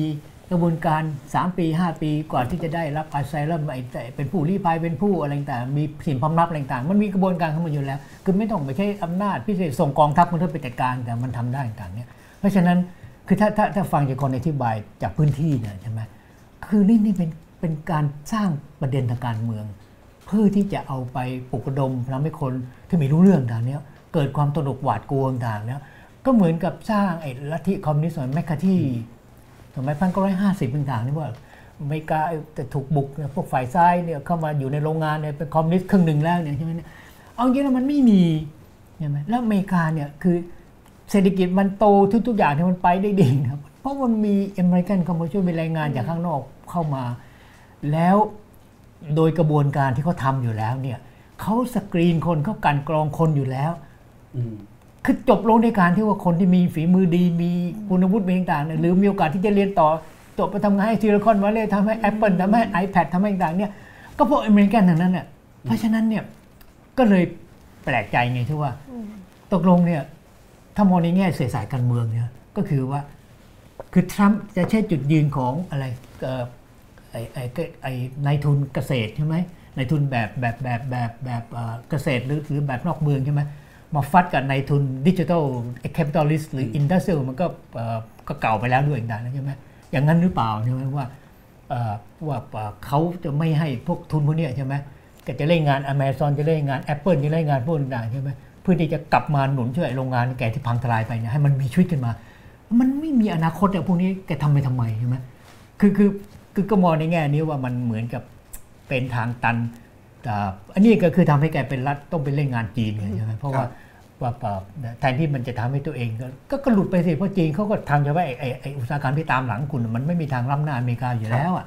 แต่ว่าพอไปเอาไอ้เรื่องเนี่ยจะส่งไอ้นั่นส่งนี่จะส่งไอ้ไอ้ไอ้ทองแดงหรือหรือหรืออะไรแผ่นเหล็กแผ่นอะไรเข้ามานั่นมันก็เป็นอุตสาหกรรมพื้นฐาน ซึ่งอเมริกันมันก็ ถ้าคุณเลิกก็คุณซื้อเองนะถูกกว่าทำอย่างนี้นะ แต่แน่นอนคนก็ต้องเปลี่ยนงานคุณก็จะต้องตกงานต้องอะไรต่างๆก็วุ่นวายอยู่พักหนึ่งต่างเนี้ยก็เลยผมก็เลยมองในแง่ว่ามันมันเหมือนกับอ่าอะไรจุดยืนทางทางทางชนชั้นของทรัมป์หรือเปล่าเนี่ยเพราะจริงแกก็คือนายทุนพ่อค้า ไม่ใช่นายทุนอุตสาหกรรมด้วยงานก็คืออพวกอสังหาริมทรัพย์นะก็คือพวก speculation น่ะอืมใช่ไหมเพราะฉะนั้นเนี่ยไอไออนาคตเอ่อของอุตสาหกรรมอิ ไอไอไอนวัตกรรมดิจิดิจิทัลอะไรต่างๆน่ะมันไม่ได้อยู่ในสายตาของแกมันไม่ได้อยู่ใน DNA ของทรัมป์กับพรรคพวกเขาพวกเขาคือพวกนายทุนแบบเก่าอะผมแลดูแล้ว แต่นโยบายที่คนบอกว่าล้าหลังบ้าง นโยบายที่คนบอกว่า ในยุคสมัยหนึ่งสิ่งเหล่านี้เป็นสิ่งที่ไม่ถูกต้องทางการเมืองใช่ไหมครับในอเมริกาพูดไม่ได้ คุณจะ politically โดน incorrect คุณจะโดนอ่าถล่มแน่นอนใช่แต่กลายเป็นว่านโยบายแบบเนี้ยกลับขายได้อืมบางคนก็บอกทำให้เข้าใจฐานเสียงเขาถูกที่เขาต้องรู้ว่าเขาขายยังไงใช่ใช่คนที่หวาดกลัวโลกาภิวัตน์คนที่รับผลกระทบจากการแข่งขันอืมนั้น แล้วผมไปไล่อ่านดูแล้วไปฟังคนที่เขาไปสัมภาษณ์ตามหน้าคูหาเนี่ยอืมคนที่อยู่ในรัฐแดงที่เชียร์ทำมากๆ ก็บอกว่า โอ้โห รอมานานแล้วนะที่แบบนี้ใช่คนที่เข้าใจคนที่มาปกป้องถูกต้องผลประโยชน์เขาใช่ที่ผ่านมาไม่เคยมีใครได้ยินเสียงเขาอืมไม่เคยมีใครช่วยเหลือเขาอืมการเมืองอเมริกามันจะกลับมาสู่ จุดอะไรแบบนั้นจริงๆเหรอหรือมันกลับมาแล้ว แต่ว่ามันมันจะมันมันจะไปยังไงต่อหรือทำมันจะเป็นทางคำตอบขนาดไหนหรือทำไงคนถึงจะ คือมันมันกลับมาตอนตอนอืมเอ่อสองปีที่แล้วแน่นอนครับแต่ว่าอย่าลืมว่าเอ่อมันการชัยชนะของทรัมป์เนี่ยมันเป็นเพราะเอ่อระบบ electoral college ด้วยถูกไหมคะ เพราะว่าทรัมป์ไม่ได้คะแนนเสียงอืมส่วนใหญ่ คือน้อยกว่าเฮลลารีถึงใช่เอ่อสองสองล้านกว่าสองล้านเก้า แสนเสียงคือแบบสามล้านเสียง อันนี้คือต้องเป็นตัวตัวแปรหนึ่งที่จะบอกอืมแต่ถ้าถ้าให้มองแบบเนี้ยอยากจะมองว่ามันแยกเป็น 2 ประเด็น คือทำไมเราถึงเห็น blue wave ในคอนเกรสเพราะว่ามองว่าในพื้นที่เล็กๆเนี่ย single issue ที่หมายถึงว่าประเด็นที่มันกระทบชีวิตประจำวันของคนเนี่ยมันทำงานได้ใช่เพราะพื้นที่มันเล็กครับคือคนจะในพื้นที่เล็กเนี่ยคนจะเลือกว่าอะไรที่เอ่อเราให้ความสำคัญนะคะซึ่งแต่ละพื้นที่เนี่ยมันจะต่างกัน คือเราจะเห็นความหลากหลายของ ของ issue ต่างๆ ซึ่งมันมันทำงานแบบมีปฏิสัมพันธ์ที่เราหา pattern ไม่ได้เลย คือในบางพื้นที่ก็อาจจะเป็นเรื่องเอา healthcare ในเป็นภาพรวม บางพื้นที่ก็จะเน้น immigration บางพื้นที่บางคนก็จะเน้น abortion สำหรับเด็กรุ่นใหม่ก็อาจจะเป็นเรื่อง social security ก็คือประกันสังคมในอนาคตเราต้องมาแบกรับคนแก่จำนวนมากอะไรอย่างเงี้ยอันนี้อันนี้คือตัวแปรที่เป็น issue ในพื้นที่เล็ก ๆ ซึ่งมันทำงานเข้มข้น แต่พอมาในพื้นที่ใหญ่ ๆ อย่างสวเนี่ยมันเลยกลายเป็นเรื่องของ values คิดว่ามันแบ่งกันแบบนี้ แล้วทรัมป์เนี่ยเอ่อสามารถ exploit หรือฉกฉวยหรือเออเล่นเกมกับฐานคุณค่าของคนอเมริกันแบบ กลัวการลุกของจีนในเชิงเศรษฐกิจ กลัวการลุกของเออเอ่อ ผู้ก่อการร้ายการก่อการร้ายของตะวันออกกลางอืมนะคะกลัวเอ่อความไม่สามารถเป็นกลับมาใหญ่เหมือนเดิม หรือว่าการเอ่อเข้ามาของคนกลุ่มน้อยจำนวนมากที่มันมากขึ้นทุกๆ ปีได้นะคะทั้งๆที่ทรัมป์เองเนี่ยถ้ามองไปในอดีตของเขาเนี่ยเขาเป็น liberal นะคะ คือเขาเนี่ยโปรเกย์ด้วยซ้ำไปโปร abortion ด้วยซ้ำไป แต่ว่าเขารู้ไงว่าเขาจะเล่นกับฐานเสียง ซึ่งต้องการผู้นำที่พูดแทนใจได้อย่างไร อย่างนี้อาจารย์ปกป้องพูดว่าประเด็นเรื่องเออสิ่งที่เคยพูดไม่ได้ politically incorrect แต่ก่อนเนี่ยนะคะคุณพูดอะไรคุณต้องระวังอืมเออเราอย่างเรามีเพื่อนที่เป็นอาจารย์มหาวิทยาลัยเนี่ยแค่จะชมว่าอุ๊ยวันนี้คุณใส่เสื้อสวย แต่งตัวดียังพูดไม่ได้เลย คุณอาจจะถูกฟ้องได้เมื่อกี้เราพูดถึงพิงค่ะเวฟใช้พิงแทนเนี่ยเดี๋ยวแล้วว่าก็อาจจะอาจจะถูกวิจารณ์ด้วยเหมือนกันว่าใช่ทำไมต้องเป็นสีชมพูใช่เวลาเราอะไรอย่างเงี้ยใช่คือเป็นการเอ่ออะไรนะครับเอ่อให้ให้สัญลักษณ์ทางสีครับซึ่งไม่ถูกต้องแบบเนี้ยนะคะ ซึ่งอันนี้มันเป็นภาพสะท้อนของการเมืองอาจจะเป็นการเมืองตั้งแต่สมัยโอบามาคลินตันอะไรหรือเปล่าไม่ทราบว่ามันทำให้สังคมอเมริกันมันซ้ายไปเออพอสมควรกับฐานคติของคนอเมริกัน ซึ่งค่อนข้าง conservative มันก็เลยเป็นแรงดึงกลับมาของคนกลุ่มนี้ที่ต้องการผู้นำซึ่งเอ่ออืมอนุรักษ์นิยมแล้วก็มาปกป้องผลประโยชน์ของเขาอย่างที่บอกว่าคนอเมริกันจำนวนหนึ่งก็เคยอยากจะให้จอร์จวอชิงตันเป็น king อะก็คือต้องการผู้นำที่เป็นอำนาจนิยมครับมันมีงานวิจัยที่พบว่า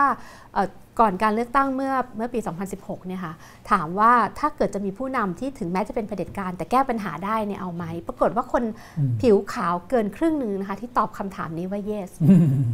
อันเนี้ยมันคืออันนี้คือเป็นภาพสะท้อนว่าจริง ๆ เวลาที่เรามองเอออมคุณค่าของอเมริกันเนี่ยอืม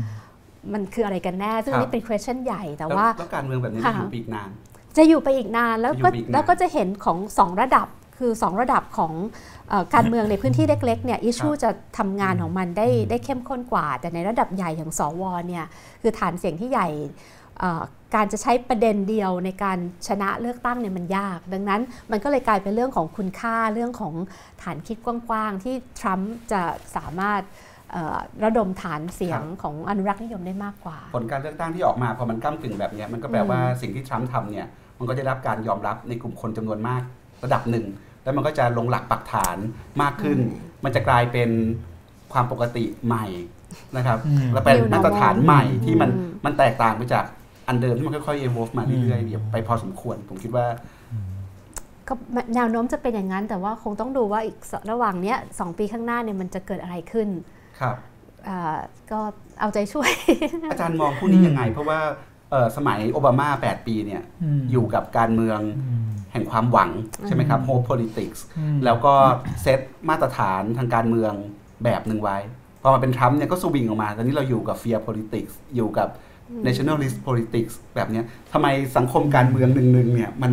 มันมันพลิกกลับไปได้ขนาดนั้น เราเราสามารถทำความเข้าใจมันยังไง จะผ่านแว่นตาประวัติศาสตร์ ผ่านแว่นตารัฐศาสตร์หรือผ่านแว่นตาเศรษฐศาสตร์การเมืองนี่มันเข้าใจมันยังไงได้บ้างครับบางทีผมก็ไม่ค่อยเข้าใจเหมือนกันคือมันไม่ขออนุญาตตอบตอบกันเร็วๆคือว่าสมัยโอบามาเอ่อสมัยโอบามาเองเนี่ยมันก็ไม่ได้เทไปทางใดทางหนึ่งนะคะ เพราะว่าอย่าลืมว่าโอบามามิดเทอมสองครั้งเนี่ยโอบามาแพ้อืม ในทั้งเซเนตแล้วก็ทั้งคอนเกรสเขาถ้าจำไม่ผิดเนี่ยเอ่อคะแนนในสภาผู้แทนราษฎรเนี่ยหายไป 63 ที่นั่งครับคืออมองว่าสังคมอเมริกันเนี่ยเป็นสังคมที่ระมัดระวังมีแค่สองปีแรกที่สภาเต็ม ใช่ มีแค่ 2 ปีแรกแล้ว มิดเทอมครั้งสองครั้งหลังเนี่ยโอบามาหายไปหมดเลยนะคะ แล้วหายไป 63 นี่มากกว่าสมัยทรัมป์นี่อีกนะคะใช่ทีนี้มันสะท้อนอะไร มันสะท้อนว่าคนอเมริกันเนี่ยระมัดระวังมาก คือประเด็นเรื่อง balance of power ซึ่งสื่อกระแสหลักของอเมริกันทุก ทุกสำนักใช้เนี่ยมันทำงานเข้มข้นจริง ๆ คือเขาไม่ต้องการให้พลังมันถูกเอ็นไปทางไหน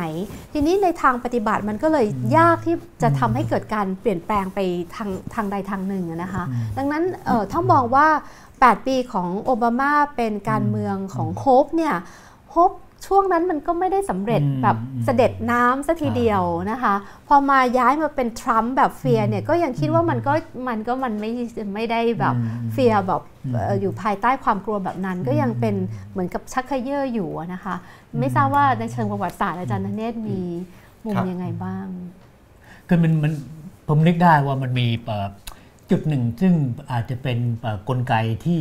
มันมีผลระยะยาวต่อการเลือกตั้งเนี่ย ที่เราพูดถึงเมื่อกี้เนี่ยว่าแต่ละรัฐตอนเนี้ยใช่ไหมออกกฎระเบียบการเลือกตั้งตัวเองได้ใช่ไหมต้องได้กี่เปอร์เซ็นต์ได้อ่าต่างๆใช่ไหมเนี่ยใช่แล้วที่แต่รัฐจอร์เจียเนี่ยที่เลือกเอ่อผู้ว่าเนี่ยที่มีปัญหาอยู่ตอนเนี้ยแล้วก็เทรซี่แอนบรัมเซก็แพ้เนี่ยใช่ก่อนหน้านี้เขาก็ไปร้องเรียนแล้วว่าอืมก็ร้องเรียนถึงศาลเลยนะใช่ให้ให้ศาลสหพันธ์เนี่ยลงมาคลี่คลายเรื่องนี้ว่าเอ่อ คู่ต่อสู้เขาเนี่ยใช่ไหมเคมป์ซึ่งตอนนั้นน่ะเป็นค่ะเป็นเอ่อเป็น state secretary เป็นขอ Secretary ง of รัฐ State จอร์เจียใช่ใช่ไหมซึ่งครับดูหน้าที่ในการเป็นพ่อบ้านขีดเส้นของรัฐใช่แล้วแกไป redistrict ไปขีดใช่แล้วก็ไปออกกฎต่างๆทำให้เอ่อผู้ลงคะแนนเสียงที่เป็นคนผิวดำเนี่ยนะมีความยากลำบากในการไปลง แล้วก็จะขอให้เปลี่ยนเนี่ยก็บอกเปลี่ยนไม่ทันแล้วตอนนี้ใช่ไหมแกก็บอกว่าก็ก็ทำไปก่อนจะทำให้ครบถ้วนตามนี้ แต่ว่าไอ้ไอ้ไอ้เงื่อนไขที่ใส่ของมันมันเยอะมากจนทั้งมันต้องเอาบัตรมาแสดงตัวต้องเอาเรื่องตามมาแสดงตัวเลยใช่ไหม เขาบอกว่าคะแนนเสียงก็เป็นอาจจะเป็นหมื่นเป็นแสนเนี่ยหายถ้าไปหายไปหายอะไปอย่างเงี้ยใช่ไหมคือคืออันนี้เป็นตัวอย่างชัดๆของจอร์เจีย แต่ว่ามันมีหลายรัฐที่มันจะมาเจอผ่านแบบนี้อย่างเงี้ยอืมผมก็แปลกใจว่าเอ๊ะมันเกิดอะไรขึ้น คือการเมืองอเมริกันในช่วงหนึ่งเราเราเรารู้สึกว่าหลังจาก 1964 Voting Rights Act จอห์นสันออกมาเนี่ยหลังมาร์ตินลูเธอร์คิงใช่ไหมเดินกระบวนอ่า I have a dream ไปแล้วเนี่ยใช่ไหมแกก็รีบเปลี่ยนในการแล้วก็ให้สิทธิ์การเลือกตั้ง แล้วก็พวกเนี้ยกำกับเนี่ยไงว่ารัฐเองเนี่ย ไปจำกัดสิทธิ์ไม่ได้ อันนี้เป็นสิทธิ์ที่รัฐบาล federal อืมเป็นคนมอบเป็นคนดูแล คือจะเปลี่ยนไอ้นี่ในการเลือกตั้งเนี่ยต้องให้รัฐบาลกลางเป็นคนจัดการ คุณจะผ่านมายังไงก็ตามรัฐบาลกลางเป็นคนดูแลเนี่ยมันก็เพิ่งมาเมื่อผมว่าไม่เกิน10ปีเนี่ยที่ศาลสูงเนี่ยไปกลับคำพิพากษาอันนี้ไงว่าไอ้ที่ใช้มาตอนเนี้ยใช่ไหมมันทำให้เกิดการ discriminate อีกใช่ไหมตอนหลังคนผิวขาวก็ไปร้องเรียนอีกว่า เฮ้ยกฎหมายเนี่ยมันให้ให้ให้คนผิวดำได้เปรียบให้อะไรต่างๆเยอะเนี่ยเพราะฉะนั้นเนี่ยกลับมาสู่ตอนนี้รัฐดูแลตัวเองได้แล้ว กลับมาต่างๆเนี่ยอันนี้คือปัญหาที่เจอกันตอนนี้ไงว่า แต่ละรัฐเนี่ยก็เลยกลับไปใช้ระบบเนี่ยขีดเส้นทำให้ชีวิตคนพวกนี้ว่า minority ทั้งหลายทั้งคนผิวดำคนต่างๆนี่ใช่ไหมไปใช้สิทธิ์ยากขึ้นครับแล้วก็พวกนี้ว่าเอ่อโอกาสที่จะมาออกง่ายๆไปแต่ก่อนเนี่ยมันมันหายไปแล้วค่อยหายไปต่างๆเนี่ยเพราะฉะนั้นถ้า ถ้าเดโมแครตยึดสภาล่างได้ตอนนี้ใช่ไหมลองผลักดันกฎหมายนี้ใหม่ไหมลองพยายามที่หาทางที่จะ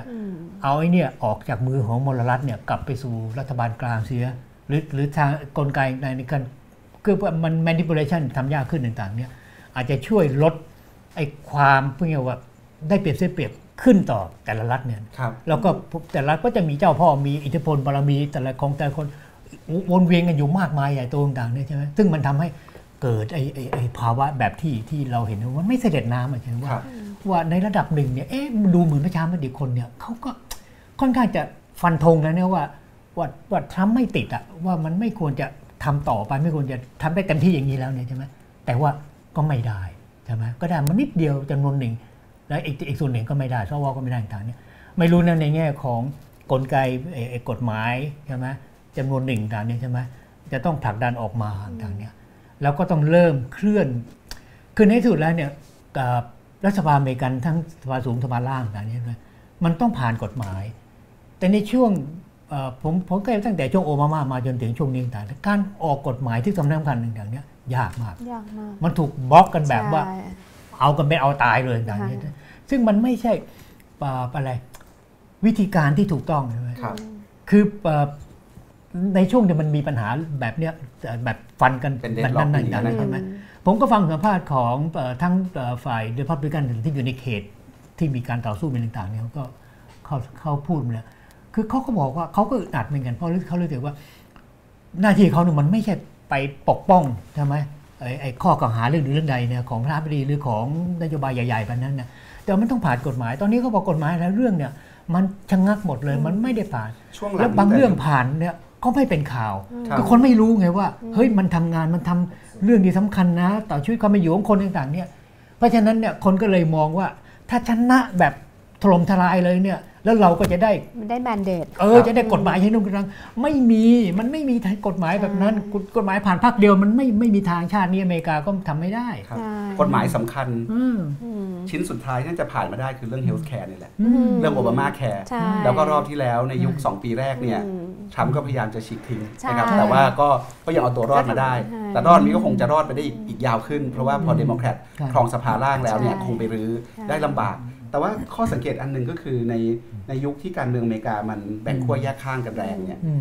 ในยุคโอบามาเนี่ยก็ทำกฎหมายออกมาได้ค่อนข้างจำกัดนะครับอืมใช่เพราะว่าในสภา 8 ปีของโอบามาเนี่ยอืมหกปีเนี่ยเป็นสภาที่อยู่ under Republican ใช่นั้นสิ่งที่โอบามาทำคือใช้ executive order ใช่คือคำสั่งฝ่ายบริหารใช่ทีนี้พอโอบามาใช้ executive executive order คำสั่งฝ่ายบริหารอืมเรื่องมาตรฐานสิ่งแวดล้อม เรื่อง net neutrality เรื่องโน้นเรื่องนี้อะไรอย่างเงี้ยอืมพอทรัมป์ขึ้นมาทรัมป์ก็ไล่ก็แก้ไล่แก้เพราะใช่เพราะมันทำง่ายมันก็แก้ง่ายเหมือนกันถูใช่แล้วมันก็เลยกลายเป็นการใช่ reverse policy ใช่มากอย่างที่ถู กต้องการเมืองอเมริกาไม่เคยเจอมาก่อนเหมือนกัน อันนี้ก็เป็นโจทย์เรื่องการเมืองอเมเนี่ยริกาเนี่ยเป็นที่สำคัญอันนี้จะเป็นปัญหาหลักแล้วพอเดโมแครตเข้ามาครองที่นั่งในอืมเอ่อใน House เนี่ยนะคะก็อาจจะเกิดปัญหานี้อีก คือเดาวได้เลยว่า 2 ปีข้างหน้าเนี่ยอาจจะมีโอกาสเกิดเดดล็อกอืมที่ เป็น government shutdown อีกเพราะว่า2องสองอืมพักเผชิญหน้ากันอืมครับทีนี้เมื่อกี้ที่อาจารย์ธเนศพูดถึงว่าอืมเอ่อทางออกอีกทางหนึ่งเนี่ยอาจจะกลายเป็นว่ามลรัฐแต่ละมลรัฐเองเนี่ยอืมอาจจะต้องออกกฎหมายบางอย่างเองอืมนะคะซึ่งมันก็จะมีทั้งข้อดีและข้อเสียก็คืออย่างกรณีของจอร์เจียที่เอ่อออกกฎหมายบางอย่าง เพื่อริดรอนสิทธิ์เอ่อ ของคนผิวสีอย่างเงี้ยนะคะอืมแต่เคยคุยกับเอ่อจริงๆก็คือเอาเอ่ยชื่อก็ได้แลลี่ไดมอนด์ซึ่งเป็นครับ professor หลักที่มาอืมเอ่อเขาก็บอกว่าอืมปัญหาที่ที่เอ่อคนอเมริกันคิดว่าอาจจะเป็นทางออกอย่างเช่นเรื่องของอืมการแก้กฎหมาย electoral college เนี่ยซึ่งจริงๆ มันต้องไปแก้ที่รัฐธรรมนูญ ซึ่งอืมเป็นไปไม่ได้เลยอืมนะคะที่จะแก้รัฐธรรมนูญมันยากไม่มาก เอาเข้าจริง ๆ ก็อาจจะต้องมาเป็นว่าแต่ละมลรัฐเนี่ยแก้กฎหมายเออเรื่องที่มาของถูกต้อง electoral college เองถูกต้องคือแต่ตอนนี้ก็จะมีเมนกับอ่าอ่านะคะที่ที่ไม่จำเป็นต้องเป็นอ่าแบ่งเป็น winner สัด take ส่วน all ใช่ใช่อืมอันเนี้ยก็อาจจะในที่สุดแล้ว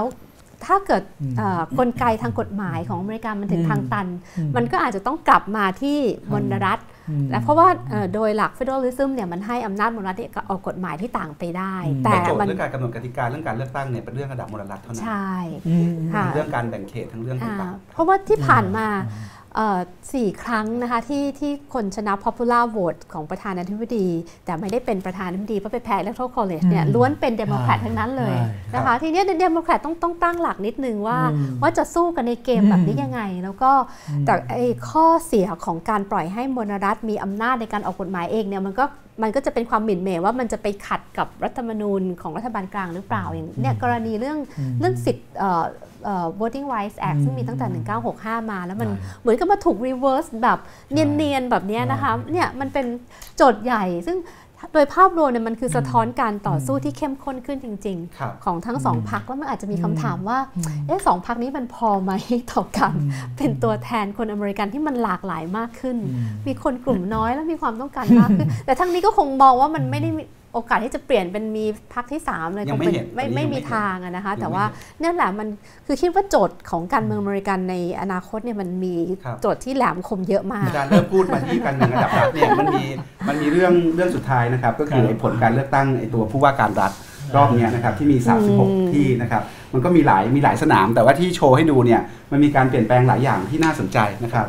ตัวหลักที่วันนี้เป็นพระเอกเลยนะครับ ก็ก็คือที่โคโลราโดนะครับอืมโคโลราโดเนี่ยจาเร็ดโพลิสเนี่ยอ่าเป็น the first openly gay openly gay governor นะครับอ่าที่ชนะชนะวอล์กเกอร์สเตเปิลตันของ Republican ได้นะครับ แต่รอบนี้มีตัวตัวละครน่าสนใจเยอะนะครับ ที่จอร์เจียเป็นสนามที่คนจับตาดูมากที่สุดวันนี้นะครับใช่คือสเตซี่อับรามส์นะครับค่ะถ้าสเตซี่อับรามส์ชนะเลือกตั้งได้ เธอจะเป็นผู้หญิงผิวดำคนแรกใช่ที่เป็นอืม governor ใช่ของ ทั้งอเมริกาเลยนะครับ ไม่เคยมีมาก่อนไม่เคยมีไม่เคยมีมาก่อนนะครับซึ่งแล้วไม่เป็นน่ารัฐทางใต้เชื่อนะคะเป็นรัฐทางใต้ด้วยใช่แล้วคะแนนเสียงสูสีมากนะครับใช่เป็นพื้นที่ Gone with the Wind จริง ๆ เพราะว่าดูใช่ใช่คุณใช่สเตซี่ใช่อับรามก็จะนึกถึงเอ่อจริงๆแม่นมที่ที่เล่นเป็น Gone with the Wind แล้วก็ใช่ใช่เอ่อใช่คนนี้ก็ได้ฐานเสียงจากโอปราห์วินฟรีย์โอ้ยทั้งโอ้โอปราใช่ทั้งโอบามาเนี่ยเข้าไปช่วยหาเสียงกันเต็มที่แบบเข้มข้นมากแล้วก็อันเนี้ยเอ่อตัวแคมป์เองเนี่ยก็อย่างที่เราคุยกันนะคะว่าเป็นเป็นเอ่อ Secretary of State แล้วก็เป็นคนดูแลเรื่องการเลือกตั้งใช่แล้วก็จัดการเลือกตั้งที่โอ้ที่ favor ตัวเอง อันเนี้ยเข้าใจว่าณแย่จุดนี้เนี่ยแอบรามส์ยังไม่ยอมแพ้เธอยังไม่ยอมแพ้ยังไม่ concede เธอยังใช่สู้ต่อสู้ต่อแล้วเสียงสูสีใกล้กันมากนะครับใช่นี่ก็เป็นสนามใช่ที่ต้องจับตาดูใช่ใช่อีกสนามหนึงคือฟลอริดานะครับอืมแอนดรูกิลลัมเนี่ยอืมถ้าชนะก็จะเป็นอืมผู้ว่าการรัฐผิวดำคนแรกใช่คนแรกของของฟลอริดา Florida นะครับนะแต่ว่าก็แพ้ไปอืม แพ้ไปเฉียดฉิวแต่เขาออกมายอมรับความพ่ายแพ้แล้วนะครับอืมและนี่ก็เป็นความสูญเสียหนึ่งของใช่ของเดโมแครต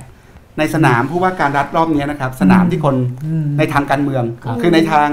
ในทางการเชียร์ทั้งสังคมเนี่ยจะไปดูที่จอร์เจีย เพราะอ่าคนก็อยากจะเห็นอ่าว่าเอ่อเอบรามส์จะชนะได้ไหมใช่แต่ว่า stake ทางการเมืองที่มีราคาแพงที่สุดเนี่ยอืมคือคือผู้ว่าการรัฐฟลอริดาใช่นะครับแล้วก็มีความเป็นประวัติศาสตร์อยู่ด้วยในแง่ความเป็นคนผิวดำคนแรกที่จะขึ้นมาเป็นผู้ว่าการรัฐอ่าแต่สุดท้ายเนี่ยอ่าฟลอริดารอบเนี้ย กลายเป็นริพับลิกันได้แต้มเยอะอืมคือชนะการเลือกตั้งผู้ว่าการรัฐอืมชนะเลือกตั้งสวได้ดึงมาจากแน่นอนเดโมแครตได้หนึ่งใช่เสียงว้าวคนเก่ามาร์โครูบิโอมีแล้วอีกหนึ่งเสียงใช่เพราะฉะนั้นตอนเนี้ยสวก็คุมใช่ส่วนสสเนี่ยก็แบ่งกันแทบจะคนละครึ่งคนละครึ่งโอ้ระหว่างริพับลิกันกับเดโมแครตเพราะฉะนั้นฟลอริดาเป็น swing state เสมออมในการเลือกตั้งปี 2020 เพราะฉะนั้นแสดงว่าทรัมป์เนี่ยก็มีแต้มต่อ ในในรัฐนี้นะครับอืมอีกรัฐหนึ่งที่ถือว่าเป็นความเสียหายของเดโมแครตคือโอไฮโออืมนะครับยังเป็นของยังไม่อยู่ในแผนที่นี้ แต่ว่าครับริพับลิกันยังรักษาพื้นที่ในโอไฮโอไว้ได้ นี่ก็เป็นรัฐ swing state ที่สำคัญอ่าแต่ชัยชนะของเดโมแครตในในรอบเนี้ยนะครับอืมคืออยู่ที่วิสคอนซินอืมอืมใช่ที่วิสคอนซินเนี่ยไปโค่นสกอตต์วอลเกอร์อืมเขาลงเป็นผู้ว่าการรัฐสมัยที่ 3 แล้วอืมนะครับใช่ใช่แต่ว่ารอบเนี้ยแพ้แพ้นะครับ แพ้โทวนี่อเอเววออร์เกอสร์นี่เอ่อแกหินมากเลยนะ แกเล่นงานไอไอไอสาภาพสหภาพในงานเนี่ยอ่าจนเจ๊งมาเลยต่างอืมโอ้โห มันสุดสุดสุดเลยต่างเนี่ยใช่เพราะงั้นผมสนับสนุนอย่างยิ่งสนับสนุนผมบอกเลยนะเอ่อที่โทนี่ที่โอเรกอนโอเรกอนอืมโอเรกอนนี่เคทบราวน์เคทบราวน์ก็เป็นอืมเป็น openly bisexual governor นะครับ เธอลงเลือกตั้งสมัยที่ 2 รอบนี้แข่งหนักขึ้นนะครับ แต่เธอก็เอาตัวรอดมาได้ อืมอีกสนามหนึ่งที่มันเห็นความหลากหลายในการเมืองอเมริกาดูที่เวอร์มอนต์ครับอืมที่เวอร์มอนต์คริสทีนฮอลควิสต์เนี่ยฮอลควิสต์นี่เธอเป็นตัวแทนพรรคเดโมแครตเธอเป็น transgender อืมอ่าเป็นใช่ transgender transgender คนแรก ๆ เลยที่อืมขึ้นมาแข่งในการเมืองระดับสูงอืมแต่ว่าก็ไม่สามารถโค่นฟิลสกอตอดีตผู้ว่าการรัฐไปได้นะครับ อันนี้ก็เป็นเป็นเป็นสนาม การเลือกตั้งผู้ว่าการรัฐอืมซึ่งโวนะคมรัอบงนี่เป็นเอ่อรัฐเดโมแครตด้วยนะคะ อันเนี้ยเออมันฮะใช่ไหมคะ เป็นเดโมเป็นเดโมแครตไหมคะเป็นโวมองเวอร์มอนต์เป็นเป็นเดโมแครตเป็นใช่ liberal อยู่แล้วครับเออแต่ว่าแต่ว่าแพ้เราจะเห็นรัฐแบบนี้จ้ะใช่ที่เวอร์มอนต์เนี่ยเอ่อฟิลสกอตริพับลิกันเป็นผู้ว่าการรัฐที่แมสซาชูเซตส์นี่อ่าโคตรพ่ออ่าโคตรพ่อใช่เดโมแครตเลยใช่แต่ว่าก็เอ่ออ่าผู้ว่าการรัฐเป็นตอนเนี้ยก็เป็นเป็นริพับลิกัน Republican แล้วรอบนี้อ่าก็เพิ่งได้ re-elect ใช่ด้วย แล้วก็คะแนนเยอะด้วยอืม คะแนนชนะเยอะด้วย คือบางทีการเมืองระดับท้องถิ่นเนอะมันระดับรัฐใช่กับระดับชาติเนี่ยอืมมันมีความมีความมันไม่ได้แตกนต่างอยู่เป็น pattern เดียวกันเลย แต่ชัยชนะเดโมแครตวันนี้ไม่ได้มีแต่แค่วิสคอนซินนะครับ มีอีกรัฐหนึ่งไม่ได้ไม่ได้วงไว้ในแผนที่อืมแคนซัสอืมเดโมแครตชนะที่แคนซัสได้อืมนะครับ นี่ก็เป็นอืมเป็นตัวหนึ่งที่ที่ที่น่าสนใจครับนะครับ อืมอาจารย์มีอะไร add ไหมครับ เรื่องสนามผู้ว่าการรัฐมีอะไรสนุกสนุกๆที่อืมที่น่าชวนจับตาดูต่อไป คือผู้ว่าการรัฐเนี่ยอืมพูดง่ายว่าเอ่อคนไทยอาจจะไม่ค่อยให้ความสำคัญนะคะอืมแต่จริง ๆ แล้วใช่ผู้ว่าการรัฐจำนวนมากนี่แหละที่เติบโตขึ้นมาเป็นประธานาธิบดีอย่างง่าย ๆ ก็คือคลินตันครับมาจากรัฐอาร์คันซอซึ่งเป็นรัฐที่ยากจนที่สุดคนไม่รู้จักเลยพูดง่ายๆว่าเป็นม้าตีนปลายมากแล้วอยู่ๆก็โผล่ขึ้นมา ดังนั้นหลายคนเนี่ยคือในแง่ของของเออ ทั้งเซเนตทั้งสสเองเขาก็มองจับตาผู้ว่าการเมืองรัฐมากว่าใครจะมีแววที่จะขึ้นมาเป็นแคนดิเดตในอนาคตครับค่ะแล้วรอบนี้เหมือนที่พูดตอนต้นก็คือสำคัญ เพราะว่าผู้ว่าการรัฐจะมีบทบาทในการแบ่งเขตเลือกตั้งอ่าใช่นั้นอาจารย์ทำสิริทำพันธ์ census บอกว่าการเมืองเรื่องการแบ่งเขตเลือกตั้งเนี่ยอืมบางทีมันมีผลต่อการกำหนดผลเลือกตั้งด้วยใช่ค่ะ แล้วครั้งเนี้ยเอ่อเราจะเห็นถ้าเกิดตามข่าวเราจะมีคำว่าจะเห็นคำว่า gerrymandering อืมคำว่า gerrymandering ก็คือการแบ่งเขตที่ทำให้ฐานเสียงเนี่ยไปอยู่ที่พรรคใดพรรคหนึ่ง ซึ่งเราไม่น่าเชื่อว่าอเมริกาซึ่งเป็นประเทศพัฒนาแล้วเนี่ยนะคะจะใช้ได้กลยุทธ์ก็จะพูดง่ายๆว่าสกปรกขนาดนี้ ซึ่งจริง ๆ มันเป็นแบบนั้นคือในบางพื้นที่เนี่ยถ้าถ้าจำไม่ผิดอย่างเช่นชิคาโกเนี่ย พื้นที่เนี่ยเชื่อมกันโดยทางด่วนนะอาจารย์คือไฮเวย์ครับคือแบบคือล่างเนี่ยเป็นตัวหนอนยึดยืนเลยคือไม่ได้เป็นสี่เหลี่ยมกลเช่นต้องการมจะกระจายฐานเสียงบางอันที่ไม่ใช่พวกเราให้กระจายไป จะได้ไม่มีอ่าอิมแพกในใช่การในการเลือกตั้งๆได้หรือว่าจะเอาหมู่บ้านเนี้ยเนี่ยฐานเสียงของเราไปเชื่อมกับหมู่บ้านนั้นเนี่ยอืมนะพื้นที่มันอืมก็เลยอืม gerrymandering คือเป็นคำที่ใช่ใช่นะคะใช่เป็นมันใช่คือการ redistrict เนี่ยครั้งเนี้ยจริงถือว่าจริมีงมีนัยยะสำคัญเป็นมากต่อชัยชนะอืมค่ะแล้วก็เนี่ยแหละชุดใหม่ที่เข้ามาเนี่ยก็จะมาทำหน้าที่ redistricting ใหม่นะคะอืมซึ่งก็ไม่รู้แหละว่ามันจะออกมาเป็นธรรมกับทุกฝ่ายมากขึ้นหรือเปล่า เพราะจริง ๆ ต้องพูดอย่างเป็นธรรมว่าทั้ง Republican และ Democrat ต่างก็ใช้ประโยชน์ทำทั้งคู่กับการอำนาจดีทั้งคู่ค่ะครับ เราตอบคำถามจากผู้ชมทางบ้านหน่อยนะครับ ครับครับครับ มีคำถาม ขึ้นจอได้เลยนะครับ ระหว่างรอขึ้นอาจารย์สุพมิตรถามมาครับบอกว่าเป็นเป็นคำถามถึงแนวโน้มหลังจากทราบผลเลือกตั้งว่าใครชนะแล้วอย่างไรแน่ชัดคือปัญหา polarization ในทางการเมืองอเมริกันอ๋อไม่ใช่คำถามนะครับจะกลับมาโอเคเป็นการเห็นต่างอย่างเป็นปกติในทางการเมืองอืมหรือจะเป็นการแบ่งแยกชนิดไม่สู้จะเฮลตี้ที่ฝ่ายหนึ่งโทษอีกฝ่ายในการแก้ปัญหาและความล้มเหลวต่างๆ สกัดขัดขวางไม่ให้อีกฝ่ายหนึ่งบรรลุเป้าหมายได้สำเร็จอืมและหนุนพลังสุดขั้วขึ้นมาตั้งทานกันจนเกิด จนทำให้ระบบเกิดเดดล็อกค้างจนต้องชัดดาวน์ปิดเปิดใหม่เป็นระยะ การเมืองอเมริกาต่อจากเนี้ยจะจะมันจะ polarize มากขึ้นน้อยลงยังไง มันจะคลี่คลายไป หรือจะเขม็งเกลียวขึ้นยังไงครับอาจารย์เพราะก็ยังคิดว่า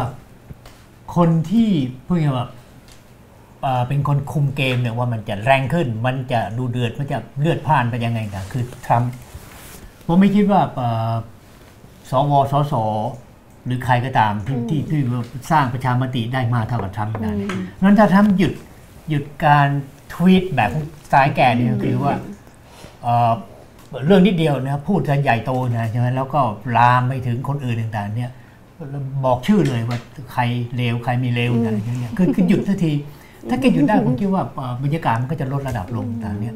สำนักพิมพ์สำนักข่าวต่างๆเนี่ยก็ไม่ต้องมาทะเลาะแกทุกวันต่างก็จะทำงานตามหน้าที่อย่างตัวต่อไปต่างเนี่ยเพราะฉะนั้นคือถ้ามองมองโลกในแง่ดีเนี่ย ก็คิดว่าอย่างน้อยสุดที่ปรึกษาแกก็ต้องอธิบายแกฟังเนี่ย มันแปลว่าเลือกตั้งเขาวเนี้ยที่ที่ที่เราแพ้ในในในสภาผู้แทนเนี่ยใช่ไหมจำนวนหนึ่งแพ้ไม่มากก็ตามแต่ก็แพ้ใช่ไหมแล้วก็ไอ้ที่ชนะในในในสวเนี่ยก็ไม่ได้ชนะ จริง ๆ แล้วคือมันของเก่าเท่านั้นมันก็คือเหมือนเดิมใช่ไหมก็แปลว่าที่ สองปีที่ผ่านมาที่เราแบบโฆษณาใหญ่ที่แกไปหาสงหาเสียงบอกโอ้โหคนชอบแกมากนะเอาจริง ๆ แล้วเนี่ยพอออกพอตีออกมาเป็นเป็นนโยบายเป็นตัวตัวที่มาวัดความสำเร็จเนี่ย มันแทบไม่คุ้มไม่มีอะไรอะ เพราะฉะนั้นก็ก็หมายความว่าเลิกเถอะลุงไม่ต้องทำต่อแล้ว หันมาทำงานจริง ๆ ดีกว่า ก็คือคุณต้องลงไปคุยกับสวสสในรัฐสภาในคองเกรสแล้วต้องทำต้องผ่านกฎหมายอะ คือเลิกทะเลาะกันได้แล้ว คือต้องผ่านกฎหมาย เอาจริงๆเลยนะเนี่ยปัญหาคือว่าอืมผมว่าชนักของทรัมป์ก็คือ Mueller report อืมถ้ามูเลอร์เคลียร์แกเนี่ยผมว่าแกยอมนะอืมแต่ถ้าถ้าถ้ามูเลอร์ยังสอบสวนต่อไปเนี่ยอืมแล้วมีความเป็นไปได้ว่ามันต้องมันต้องต้องเอาพวกเนี้ยว่าความผิดจำนวนหนึ่งออกมาเนี่ยเพราะว่าการค้าของทรัมป์เนี่ยการที่จะไปลงทุนกับรัสเซียต่างๆเนี่ยมันแหงอยู่แล้วว่าแกต้องทำ ทำนอกนอกระบบอะ่ะคือไม่มีทางทำตามระบบได้ต่างๆเนี่ยปัญหาคือว่ามันจะจะจะมากแค่ไหน มันจะจะจะเอ่อประนีประนอมกันได้ไหมต่างๆเนี่ยคือถ้าถ้าถ้าถ้าแกต้องถูกรายงานต่อไปแกก็สู้ต่อ แล้วรอบเนี้ย report นี้จะส่งมาในสภาที่ที่มี Congress เดโมแครตเป็นเสียงนั่นแหละข้างมากใช่แล้วสภานี้ก็จะมีต้องรับอำนาจลูกในการตั้งคณะกรรมการเออตรวจสอบทำในเรื่องอื่น ๆ ได้อีกใช่หลายเรื่องต่อไปข้างหน้าเหมือนกันต่อนไปใช่ยาวไหมครับเหมือนกันอาจารย์ใช่ polarization ในยุคที่ เดโมแครตคุมสภาล่างทรัมป์คุมทำเนียบขาวเออริพับลิกันคุมสภาบนจะเป็นยังไงครับอาจารย์สุริพัฒน์แต่เห็นด้วยเบื้องต้นเห็นด้วยกับอาจารย์ธเนศนะคะคิดว่าตัวหลักตัวแสดงสำคัญที่สุดเนี่ยคือทรัมป์ถ้าทรัมป์ลดลงมาหน่อยเนี่ยไอ้ความเผชิญหน้ากันแล้วก็ใช้วาทกรรมแล้วก็ fake news แล้วก็ post-truth มันจะลดลง แต่ถ้าให้มองระยะสั้นเนี่ยคิดว่ามันยังจะไม่ลด แต่จริงๆอาจจะมีสัญญาณนิดนึงคือดูทรัมป์ให้สัมภาษณ์เมื่อคืนก็บอกว่าผมรู้สึกเสียใจว่าผมน่าจะพูดอะไรที่มัน soft tone กว่านี้นะคะแต่แต่ทรัมป์ให้สัมภาษณ์แบบนั้น แต่ถามว่าเอ่อด้วยความเป็นทรัมป์เนี่ยในระยะยาวจะเปลี่ยนไหมคิดว่าไม่คิดว่าไม่เปลี่ยน พออาจารย์พูดถึงทรัมป์ผมเลยลองไปเปิดทวิตเตอร์ทรัมป์ดูว่าทรัมป์ว่ายังไงบ้างนะครับพอหลังจากรู้ผลเขาทรัมป์ก็บอกว่า tremendous success tremendous tonight ใช่ทรัมป์มอง Thank เป็น you ความ to สำเร็จ all ใช่แล้วก็มีอันนึงบอกว่า to any of the pundits or อืม talking heads that do not give us proper credit for this great midterm election just remember two words fake news คือคือแต่เดี๋ยวนี้จะแถลงข่าวใช่เขาบอกว่า 11 โมงนี่จะ 5 ทุ่มเที่ยงคืนนี้จะแถลงข่าวถึงความสำเร็จใช่ในการเลือกตั้งมิดเทอมคือครั้งเนี้ยมันน่าสนใจที่ทั้งทั้งแนนซี่ p โ l ซีซึ่งเป็นเอ่ออผู้นำเสียงข้างน้อยตอนนี้ ซึ่งจะกลายเป็นผู้นำเสียงข้างมากในอนาคตเนี่ยก็มองว่านี่คือความสำเร็จของเดโมแครตทรัมป์ก็บอกว่าเนี่ย tremendous success คือเห็นอันนี้ตั้งแต่ก่อนมานะคะดังนั้น คือมองว่าระยะสั้นเนี่ยไอ้การเผชิญหน้ามันจะสูงขึ้นอย่างที่บอกไปเมื่อกี้ว่า แนวโน้มว่าจะมีเอ่อ government shutdown มี deadlock เนี่ยเกิดขึ้นแน่ ๆ แต่ถามว่าแบบนั้นเนี่ยมันจะเป็นเอ่อระบบเอ่อการเมืองที่ healthy ไหมเนี่ยไม่เป็นเลย คืออยากอยากจะมองว่าคงต้องมีใครมากระตุก ต้องต้องมีกระกระตุกอะแล้วก็ต้องคือ ในส่วนตัวเนี่ยอันนี้อาจจะมองผิดคือมองว่าทรัมป์เนี่ยไม่ค่อยเข้าใจระบบการเมืองอเมริกันนะคะ คือตัวเองเนี่ยอยากจะแก้ healthcare ของโอบามา ก็คิดว่าสามารถทำได้คุมเสียงข้างมาก แต่เข้าจริงๆเนี่ยคุณคุณไม่ได้เอ่อ partisanship ด้วยซ้ำไป ไม่ได้เสียงสนับสนุนจากพรรคตัวเองด้วยซ้ำคือมันไม่ได้ง่ายขนาดนั้น แล้วเกิดถ้าถ้าทรัมป์เจอปัญหาแบบนี้ไปเรื่อยๆเนี่ยทรัมป์อาจจะ หวังว่าจะคิดได้นะว่าการเมืองมันต้องเป็นเรื่องของการประนีประนอม แล้วไม่ใช่จะ exploit ฐานเสียงอย่างเดียวเอ่อแต่ในระยะสั้นเนี่ยยังไม่เห็นครับนะคะแต่ระยะยาวเนี่ยหวังว่ามันจะมีปรากฏการณ์อะไรที่จะมากระตุกทรัมป์ให้ลดให้ลดเอ่ออการเอ่อ จับสองฝั่งเนี่ยมาชนกันครับแล้วถ้าเกิดแบบนั้นขึ้นมาเนี่ยคิดว่าสังคมเองก็จะลดลงมาครับคือตอนนี้เหมือนกับว่าคนได้ใจว่าผู้นำทำได้แล้วครับก็ตอนนี้ถ้าเรา Ride on มองไป fake ข้างหน้า news เราเห็นปีอืม2020 ที่มีการเลือกตั้งประธานาธิบดีอยู่ข้างหน้านะครับอืมจากนี้ไปอีก 2 ปีค่ะการเลือกตั้งประธานาธิบดีเริ่มนับหนึ่งตั้งแต่ตั้งแต่นี้แล้ววันนี้นะครับค่ะมันจะเดินการเมืองอเมริกามันจะเดินไปทางไหนต่อ มันเห็นมันเห็นตัวละครใหม่ยังไง มันเห็นทิศทางใหม่ยังไง เพราะว่าทรัมป์ในฐานะผู้นำ ตอนนี้ approval rating ของทรัมป์ก็คือคะแนนนิยมของทรัมป์เนี่ย40%ต่ำกว่าครึ่งประมาณใช่40%นะครับ เมื่อวานมีคนทำ approval rating ของผู้นำทางการเมืองหลายๆพรรคแนนซี่ p พ l ซีว่าที่ประธานสภาเนี่ยคะแนนนิยมทางการเมืองเนี่ยต่ำกว่าทำด้วยซ้ำคือคนไม่เอาทำนะ แต่เธอก็เบื่อเพโลซี่เหมือนกัน เพราะว่าเธอก็เคยเป็นประธานเป็นประธานก่อนแล้วสภาอายุก็ใช่เยอะแล้วนะครับ แล้วก็คนก็มองว่าก็เป็น establishment ของวอชิงตันเป็นอะไรต่างๆนานาพวกเนี้ยอาจารย์มองวันเนี้ยไปถึงวันเอาผมมีสองคำถามสุดท้ายเนี่ยจากนี้จนถึงการเลือกตั้งประธานาธิบดีเนี่ยปี 2020 เราเริ่มเห็นอะไรนับจากวันนี้ไก่อันหนึ่งก็คืออนาคตของการเมืองอเมริกาที่มองไปยาวๆขึ้น คุณค่าการเมืองแบบอเมริกา ระบบการเมืองแบบอเมริกา เราเห็นอะไรที่น่าสนใจรวมไปถึงผลของนโยบายอเมริกาต่อโลกไม่เห็นอะไรบ้าง เอาเอาเรื่อง 2020 ก่อนครับ2020 อาจารย์ธเนศมองรอบนี้อาจารย์มองเห็นมองเห็นอะไรในการเลือกตั้งนาธิบดีปี 2020 จากการเลือกตั้งปี 2018เนี่ยครับ คือไม่อยากก่อนก่อนมาถึงวันนี้ผมผมไม่คิดว่าทำจะจะเข้ามารับเลือกตั้งอีกครั้งหนึ่งเนี่ยคือมองคือรับไม่ได้เนี่ยคือคือไม่คิดว่าว่าการเมืองอเมริกันมันจะตกต่ำขนาดนี้เลยคือหมายความว่าโหนี่มันโลกที่สามแล้วเนี่ยหมายความว่าเอ่อ ผู้มีอำนาจคือคือหาทางอยู่ต่อไปเนี่ยใช่ไหมด้วยด้วยด้วยกลกลเม็ดอะไรต่างๆใช่ไหมทั้งหลอกทั้งอะไรต่างๆเนี่ยทรัมป์ก็พอๆแบบนั้นเหมือนกันเนี่ยนะเพราะนั้นผลในการเลือกตั้งคราวเนี้ยมันก็มีความเป็นไปได้ว่าเขาจะยืนไปไปสู่การเลือกตั้งคราวหน้าใช่ไหมว่าริพับลิกันก็ต้องยอมให้เขาอยู่ใน ticket ของในเนี่ยเป็นตัวตัว candidate ของประธานาธิบดีต่างเนี่ยก็ต้องทำใจเนี่ยนะก็คือต้องปล่อยไปนะ ทีนี้ปัญหาคือว่าเอาละทีนี้ฝ่ายเดโมแครตจะแก้ยังไงกันเนี่ยนะตอนนี้คือก็ต้องต้องปกป้ามนะนะคนที่จะเข้ามาเป็นผู้สมัครประธานดีเนี่ยที่จะโหมันต้องมีทั้งฝีปากฝีไม้ฝีมือ ทุกฝีเลยนะที่จะสู้กับทรัมป์อะแล้วจะอาศัยแรงหนุนจากรัสเซียไหมมันจะมีใช่ไหมเฟซบุ๊กปลอมจากรัสเซียมาช่วยไหมต่างใช่ไหมอันนี้ก็ยังไม่รู้เหมือนกันนะว่าว่าว่าปัจจัยอันนั้นเนี่ย มันยังมีผลไหมในการมาเอ่อสร้างประชามติล้อมๆให้แต่รู้สึกไผมว่าที่ทางของทรัมป์ในริพับลิกันเนี่ยเริ่มลงหลักปักฐานมากขึ้น จากที่เขารู้สึกแปลกแยกใช่ตอนนี้มันอะไรเข้าหากันเยอะขึ้นใช่แล้วก็พวกริพับลิกันนี่ใช่พยายามปรับตัว ปรับมาหาทรัมป์ด้วยซ้ำไปด้วยถูกเยอะเลย คือแล้วแล้วเอ่อคือดูดูดู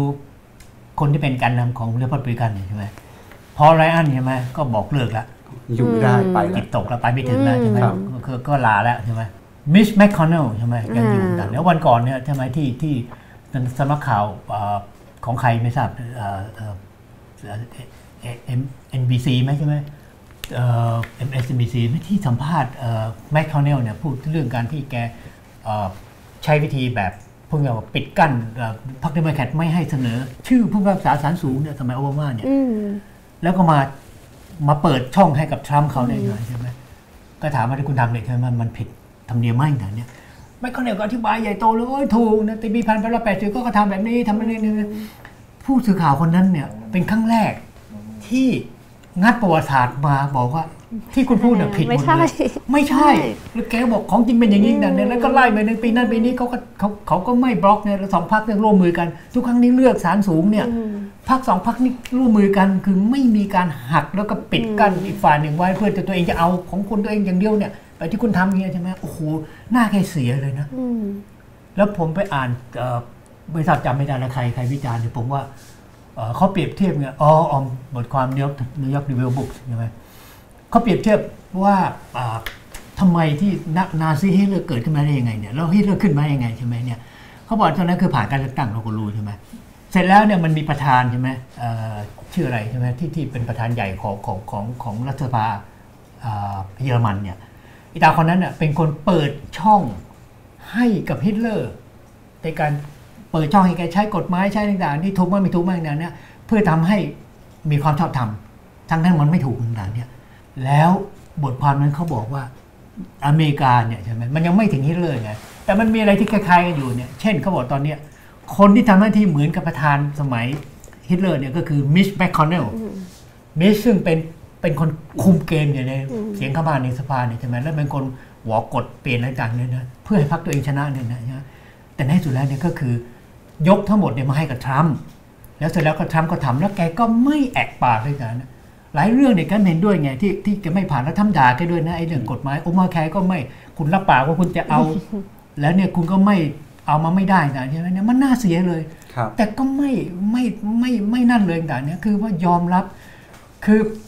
กลายเป็นว่าให้ความชอบธรรมกับทรัมป์อะคือผมลองคิดอย่างเงี้ยว่าครับที่เขาวิจารณ์แกเนี่ยผมว่าอนาคตของของอเมริกาเนี่ยถ้ามันจะพังเนี่ยคือแกนนำของริพับลิกันเนี่ยใช่ไหมแล้วรอบเนี้ยมิชแมคคอนเนลเนี่ยยิ่งอืมบารมีทางการเมืองใช่ยิ่งเปล่งปลั่งขึ้น เพราะว่าใช่ชัยชนะในนั่สนแหละบเออแล้วเกมการ confirm ศาลสูงได้มาอีกสองคนนั่นแหละแล้วก็โอบามาตั้งเออตั้งเมอร์ริกการ์แลนด์เข้าไปไม่สำเร็จไม่เนี่ยได้มันยิ่งใช่มันยิ่งเห็นเลยว่าอ่า พอมันเล่นเกมการเมืองแต่มันสำเร็จจริงๆเขาไงสำเร็จเดโมแครตเล่นเกมการเมืองจะล้มคาวาน่าเนี่ยไม่ได้ทำไม่ได้ไม่สำเร็จมันยิ่งอ๋อคือถ้าจะไปก็ต้องไปให้สุดก็ต้องเอาให้ใช่ชนะ นี่ก็ไปสุดแล้วก็ไม่ชนะด้วยใช่มันก็ยิ่งแล้วแทนที่จะ energize base ตัวเองอย่างเดียวกลายเป็นว่าฝั่งฝ่ายขวาเนี่ยเอาเรื่องการล้มคาวานอห์ของเดโมแครตเนี่ยไปกระตุ้นพวกฝ่ายขวาให้ออกมาใช่ให้ออกมาช่วยทำด้วยซ้ำไป มันยิ่งใช่กลับข้างกันไปมันมีการเมืองเชิงกลับ แบบนี้ด้วยใช่ไหมครับอืมอาจารย์สิริพันธ์มองปี 2020 ยังไงบ้างครับคือมองตรงกันนะถ้าโดยสรุปเนี่ยคิดว่ามันจะเข้มข้นขึ้น แล้วมันก็จะทิ่มแทงกันและกัน โดยทุกกลเม็ดเด็ดพลาย ทุกกลยุทธ์ทั้งสกปรกทั้งสะอาดทุกทุกวิถีทางเลยนั่นถึงถึงมองว่า เอ่อเป็นห่วงมันเราคงต้องเป็นห่วงประเทศไทยด้วยนะคะ ประเทศไทยก็วัไม่นนี้แพ้ที่คุยกักันนเป็นห่วงแล้วเนี่ยประเทศไทยเนี่ยคุยยกกำลังอีกคิวเท่าไหร่นะครับเรื่องที่น่าเป็นห่วงเนี่ยเดี๋ยววันหลังวันหลังเชิญมาคุยเรื่องเมืองไทยกันอีกทีหนึงน่าเป็นห่วงกว่านี้เยอะครับน่าเป็นห่วงกว่านี้เยอะฟุตโนตฟุตโนตคุณร้อนไว้แต่ของของของอเมริกันเนี่ยคือคือมันเข้มข้นขึ้น แล้วที่มันน่าแปลกใจคือที่ เคยพูดไว้ก่อนหน้านี้ตอนต้นๆชั่วโมงเนี่ยก็บอกว่า คือทั้งสองฝั่งเนี่ยก็ใช้ทั้งกลไกอำนาจรัฐ ทั้งไม่ชอบธรรมทั้งนอกวิถีทางประชาธิปไตยเนี่ยเข้ามาเป็นเครื่องมือทั้งสองฝั่งเลยนะคะแล้วก็เอ่อความหวังลมๆแรงๆของตัวดิฉันเองว่าทรัมป์เนี่ยจะลดหรือซอฟต์ขึ้นอย่างที่เขาพูดเนี่ยมันก็ค่อนข้างจะเป็นไปได้ยากยากแล้วสิ่งที่เราเห็นปรากฏการณ์ของ Republican ครั้งเนี้ยก็คือพูดง่ายๆว่าเอ่อ right on Trump's เอ่อ popularity แหละ ตั้งอันนี้เห็นตั้งแต่ primary นะคะ ว่า primary หลายหลายมณรัฐเนี่ยแคนดิเดตที่ชนะก็คือชนะบนแนวทางของทรัมป์ไม่ได้ชนะบนแนวทางของ Republican คือพูดง่ายๆว่าสิ่งที่ทรัมป์เป็นตอนเนี้ยไม่ได้เป็น Republican แบบแบบ conservative แบบ American conservative ไม่ได้ขนาดเราคิดว่า Tea Party เนี่ย ultra conservative แล้ว แต่สิ่งที่ Republican กำลังเอ่อ ฉกฉวยฐานเสียงของตัวเองตอนนี้ก็คือทรัมป์ซึ่งไม่ใช่เป็นอนุรักษ์นิยมแบบอเมริกัน ดังนั้นความน่ากลัวตรงนี้ก็คือว่าสิ่งที่เรากำลังจะมองว่าจะรักษาฐานเอ่อคุณค่าดั้งเดิมที่เป็น traditional value ซึ่งน่ายกย่องของอเมริกันเนี่ยมันกำลังถูกบิดเบือน ให้กลายเป็นการเมืองบนความกลัวบนความแตกแยก บนความคัดง้างซึ่งกันและกัน แล้วก็บนข้อมูลที่ไม่ได้เป็นข้อเท็จจริงด้วยซ้ำอย่างครั้งเนี้ยโอบามาเอ่อข่าวว่าโอบามาเป็นมุสลิมก็ยังกลับมาอีก แล้วก็ยังมีคนเชื่ออีก คือการเมืองแบบนี้คิดว่ายังจะไม่หายไป แล้วก็น่าจะรุนแรงขึ้นนะคะ เพียงแต่ว่าสิ่งที่มองว่าอาจจะเป็นไปได้ คือถ้าใครที่เชื่อในในอเมริกันซิสเต็มว่ามันมีรากฐานของประชาธิปไตยที่วางไว้ค่อนข้างเอ่อเข้มแข็งภายใต้เอ่อกลไกของการตรวจสอบ แล้วก็โครงสร้างของรัฐบาลที่มันมีหลายระดับตั้งแต่ท้องถิ่นขึ้นมาเนี่ยก็อาจจะเป็นไปได้ว่ามันมีปรากฏการณ์บางอย่างที่ไปกระตุกแล้วทำให้เอ่อชนชั้นนำและผู้นำพักทั้งสองฝ่ายเนี่ยหันมามองว่า เอ้ย ถ้าเกิดมันเป็นแบบนี้ ความขัดแย้งที่มันเข้มข้นขึ้นเนี่ยมันจะยิ่งจะทำให้ประเทศมันมันเดินทางไปในหลุมดำมากขึ้น อันนี้ก็จะอาจจะเป็นความหวังอันเดียวจารย์เห็นอนาคตเดโมแครตบ้างไหม ในการในในอีกสองปีข้างหน้าหมายถึงเดโมแครตที่นู่นนะครับค่ะยังไม่พูดถึงประชาธิปัตย์ที่นี่นะครับเห็นอนาคตของเดโมแครตบ้างไหมโอ้เนี่ยคิดว่านี่เป็นปัญหาหลักคล้ายกัน คือขาดผู้นำที่ที่เดโมแครตที่เดโมแครตอเมริกันเนี่ยจะจะเป็นธงถือธงนำได้ และอันเนี้ยเขาคิดว่าคือเป็นปัญหาหลักของเดโมแครตจริงๆนะคะแล้วอะจริง ๆ แล้วปัญหาเนี้ยก็คือมามีของ Republican อะคือคุณต้องไปหาเอ่อผู้นำ Republican ที่นอกจากที่ outside party ตัวเองก็คือทรัมป์ซึ่งไม่ได้เป็นคนของ Republican เลย จริงๆ แล้ว liberal กูได้ซ้ำไปเนี่ยนะคะเดโมแครตก็จะเป็นปัญหาเนี้ยคือเรายังจะไม่เห็นว่าใครจะเป็นธงนำเดโมแครตได้ ช่วงหลังยังต้องใช้โอบามากลับมาใช่ปกติเราไม่ค่อยเห็นอดีตประธานาธิบดีกลับมาใช่หาเสียงทางการเมืเฮองเลอรี่ที่เฮเลอรี่ชัดจนก็ต้องมาช่วยขนดหานี้ครับเสียงโอบามาก็ค่ะกลับมา แต่ว่าตัวตัวแสดงเนี่ยเราจะเห็นถึงแม้ว่าเดโมแครต ยุบสภาคืนมาได้ แต่ตัวละครก็เป็นตัวเก่า เป็นตัวที่คนก็ไม่ได้ชอบมากอย่างเพเลลซี่ใช่ไหมครับใช่คลินตันฮิลลารีคลินตันก็เพิ่งออกมาบอกว่ายังอยากเป็นประธานาธิบดีอยู่นะ ไบเดนก็มีข่าวว่าจะคิดเรียกว่ากลัจะบลมางอีกใช่แซนเดอร์ก็คิดว่าจะลง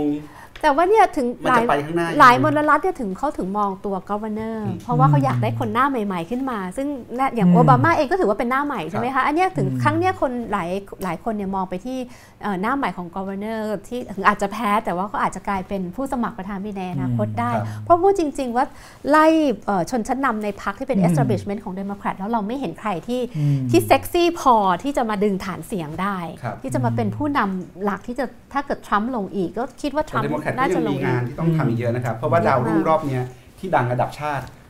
แทบทั้งหมดเลยสอบตกหมดเลย สอบตกหมดเลย ดังระดับชาติจริง ได้เงินอ่าฮะระดมเงินได้เยอะมากนะครับ แล้วก็หลายอัน outspend Republican ใช่แต่สุดท้ายก็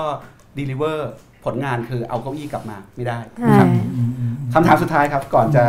แยกย้ายกันไป มองการเมืองอเมริกา มองทรัมป์หันมามองการเมืองไทย มองพลเอกประยุทธ์ มองการเลือกตั้งที่จะมาถึงเห็นอะไรบ้างครับ นี่ก็คุยได้อีกสองชั่วโมงนะครับ แต่ว่าทิ้งไว้นิดนึงแล้ววันหลังเราเรากลับมาชวนสนทนากันใหม่ครับ อาจารย์เห็นเห็นอะไรบ้างครับ มีอะไรอยากฝากประชาชนคนไทย ก่อนแยกย้ายกลับไปนอนกัน คือมีอะไรที่เราเรียนรู้จากการเลือกตั้งอเมริกาคราวนี้ได้บ้างครับ คือจริง ๆ คือเอ่อผมคิดว่าต้องต้องบอกก่อนว่าไอ้สรุปบทเรียนหรือการเรียนรู้จากคนอื่นเนี่ยโดยเฉพาะของอเมริกาเนี่ยแล้วเอามาประยุกต์ใช้กับไทยเนี่ยมันยาก มันพวกเนี้ยว่าบริบทเอ่ยมันเหมือนกับแอปเปิลกับกับครักับส้มส้มโอเลยเนี่ยคือเทียบไปใดเนี่ยมันก็มันแข่งกันไม่ได้หรอกแล้วโดยเฉพาะทางหลักๆเลยเนี่ยก็คือ ผมคิดว่าพื้นฐานของสังคมอเมริกันเนี่ยเขาสร้างขึ้นมาบนความเสมอภาคเท่าเทียมกัน ความแตกต่างทางพวกเนี้ยว่าอ่าชนชั้นเนี่ยอ่าอย่างมากมายอย่างเงี้ยนะมันมันน้อยใช่ไหมแล้วโดยเฉพาะในทางความคิด นะในในทางเศรษฐกิจต่างมันมีอยู่แล้วต่างๆทุกที่ก็มีนะแต่นี่ความคิดเนี่ยผมคิดว่าคติไทยกับคติอเมริกันเนี่ยมันตรงข้ามกับทุกเรื่องในหนังเนี่ยใช่ไหมเขาเชื่อเรื่องความสมพักเราเชื่อเรื่องความเดือดร้ำเขาเขาเชื่อเรื่องความสามารถเราเชื่อเรื่องบุญเรื่องกรรมเรื่องวาสนาเรื่องอะไรคือคือเพื่อว่าโอกาสที่จะทำให้คนเพื่อว่าคนเล็กคนน้อย คนที่ไม่มีบารมีไม่มีคุณวุฒิวัยวุฒิต่างๆเนี่ยวุฒิทั้งสี่ประการต่างๆใช่ไหมเนี่ย เพื่อที่จะเข้าไปรณรงค์ทางการเมือง เพื่อจะไปเปลี่ยนนโยบายเปลี่ยนกฎหมายเปลี่ยนอะไรต่างๆใช่ไหมเนี่ยแบบที่อเมริกาคอร์เตสทำต่างๆเนี่ยใช่ไหมผมคิดว่าเอ่อชาติหน้าอาจจะอาจจะพอทำได้นะแต่ว่าครับชาตินี้น่าน่าน่าจะยังไม่ได้ครับหลังเนี่ยเพราะฉะนั้นก็ก็ก็เปิดได้อย่างเดียวก็คือว่ายอมไม่มีเลือกตั้งเถอะเพราะไงเนี่ยเลือกตั้งมันก็ไม่เลวร้ายไปกว่าเอ่อที่เกิดขึ้นในอเมริกาเนี่ยนะนั่นดูแล้วทำให้คนเพื่อนว่าหยุดทะเลาะกันหยุดเอาปืนมายิงกันต่างๆเนี่ยใช่ไหม แล้วก็ไปโหวตซะก่อนเดี๋ยวเราก็กลับมาตั้งต้นกันใหม่ว่า ว่าจะเอาไงกันต่อเนี่ยใช่ไหมคือการการการทำให้ทุก ๆ ฝ่ายมันต้องคิดใหม่เนี่ยแล้วก็เอ่อเพื่อว่าได้ข้อสรุป เพราะว่าพอพอพอพอคุณไปรณรงค์หาเสียงเนี่ยมันต้องไปคุยกับคนอื่น มันต้องไปเจอคนหลากหลายนะแล้วก็เฉพาะว่า อันนี้สุดแล้วมันมันเห็นต่างแต่มันก็ไม่ได้เลวเหมือนอย่างที่ใช่ที่ที่ที่คนอื่นบอกหรือหรือเราเชื่อเข้ามาต่างๆเนี่ยหรือไปฟังแต่ Facebook ซึ่งถ้าเราเชื่อ Facebook ทั้งหมดมันรัสเซียเป็นคนสร้างให้ต่างๆเนี่ยทำให้คนอเมริกันมันทะเลาะกันใช่ไหมเขาก็จะได้รู้ว่า เออ ไปเลือกแล้วก็ก็ก็ก็ยังคุยกันได้เพื่อนบ้านเนี่ยก็ก็ก็โอเคก็มาเจอกันได้ต่างๆเนี่ยใช่ไหมเพราะฉะนั้นผมก็บอกว่าเขาถือไว้ง่ายคือว่าเมืองไทยเลือกตั้งเลือกตั้งแล้วก็เลือกตั้งอย่าเลื่อน จบครับอาจารย์พูดเหมือนโอปราห์วินฟรีดูโอปราห์วินฟรีบอกโหวตก็คือว่าคุณต้องเลือกตั้งแหละใช่นะคะเอิ่มอันนี้สนับสนุนอาจารย์ธเนศร้อยเปอร์เซ็นต์ โดยหลักๆ ที่มองการเลือกตั้งครั้งนี้เราคิดว่ามันน่าสนใจมากก็เราคุยกันไปแล้ว ก็คือประเด็นเรื่องคนรุ่นใหม่ออกมาใช้สิทธิ์เยอะมาก แล้วเขาเนี่ยรณรงค์กันเอง คือเขาเรียกอะไรนะคะ millennial ใช่ไหมคะครับซึ่งคนรุ่นใหม่ของเขาอาจจะไม่เหมือนของเราสักทีเดียวที่อาจารย์ธเนศพูดว่าเปรียบเทียบกันไม่ได้ของเราเนี่ยเราเน้น first time voters คือไม่เคยไม่เคยเลือกตั้งเลย 18ถึง25 แต่ของเขาเนี่ย 22ถึง37เนี่ยถือว่าเคยเคยเคยใช้สิทธิ์เลือกตั้ง แต่สิ่งที่เราเห็นก็คือมันเป็น network และเครือข่ายของคนที่เป็นอาสาสมัคร แล้วก็ออกมาชวนกันนะนับว่าเป็นเอ่อเป็นพลังของคนรุ่นใหม่ที่คนที่วัยจะคิดว่าเขาวัยหนุ่มสาวที่มากที่สุดนะคะ เพราะว่าที่ผ่านมาเนี่ยการเมืองอเมริกันก็จะบอกว่าถูกกำหนดโดยเอ่อคนอายุ 50 ขึ้นไปที่อยู่อยู่บ้านแล้วก็ออกมาใช้สิทธิ์กันเยอะ อันนี้ก็คิดว่าน่าจะเป็นตัวอย่างที่ดี แล้วก็หลายคนก็มองว่าเอ่อการเลือกตั้งครั้งนี้เนี่ยมันระดมคนแนวคิดใหม่ ๆ ได้มาก เพราะว่า อย่างที่อาจารย์ธเนศพูดนะ คือการเลือกตั้งและการเมืองเนี่ยคือมันถูกทำให้เซ็กซี่ครั้งนี้จริง ๆ แล้วมันถูกทำให้เซ็กซี่คือหมายความว่าคนรุ่นใหม่เราเห็นการออกมาพูดถึงการเมืองมากขึ้น แล้วมองว่าการพูดถึงการเมืองเนี่ยเป็นเรื่องที่เย้ายวน เป็นเรื่องไม่ใช่เรื่องน่าเบื่อ ไม่ใช่เป็นเรื่อง รุนแรงเป็นเรื่องที่น่ารังเกียจนะคะ การเมืองและการเลือกตั้งควรจะถูกทำให้กลายเป็นเรื่องเซ็กซี่ และถูกพูดได้ในทุกพื้นที่ นั่นคือสิ่งที่เราเห็นในปรากฏการณ์การเลือกตั้งครั้งนี้ แล้วก็อยากให้คนไทยเนี่ยอยากกลัวการเลือกตั้ง อยากกลัวการเมืองนะคะทุกคนก็ควรจะมีโอกาสที่จะแสดงออกได้แล้วก็ความขัดแย้งที่เราเห็นทิมแทงกันอยู่ในการเมืองอเมริกันก็จะเห็นว่าเวลาเลือกตั้งเสร็จเขาก็ยอมรับกันได้ ถ้าเกิดยอมรับกันไม่ได้ก็ใช้กระบวนการในวิถีทางประชาธิปไตย ก็อยากให้ไทยเป็นแบบนั้นคือ มาออกเสียงเลือกตั้ง แล้วก็เคารพผลการเลือกตั้ง และการเมืองและการเลือกตั้งเนี่ยเซ็กซี่ได้เย้ายวนกว่าที่คุณคิดค่ะนะครับคะวันนี้ 2 ชั่วโมงเต็มอิ่มคงพอเห็นที่มาที่ไปและทางไปข้างหน้าของการเมืองอเมริกามากขึ้นนะครับ ต้องขอบพระคุณอาจารย์ทั้งสองท่านนะครับ ที่วันนี้มาแลกเปลี่ยนกันเจอกันรอบหน้า น่าจะเป็นการเลือกตั้งประเทศไทยดีไหมครับวันเลือกตั้งมานั่งมานั่งคุยกันอีกนาทีหนึ่งการเลือกตั้งไทยแล้วก็อีก 2 ปีข้างหน้า มาเจอกันที่การเลือกตั้ง ประธานาธิบดีรัดล่วงหน้ารัดล่วงหน้าอีก 2 นัดนะครับ วันนี้ขอบคุณอาจารย์ทั้งสองท่านนะครับ ขอบพระคุณท่านผู้ชมทุกท่านนะครับ ที่ติดตามวันนี้ลากันไปก่อนสวัสดีอาจารย์ทั้งสองท่านสวัสดีท่านผู้ชมทุกท่านสวัสดีครับ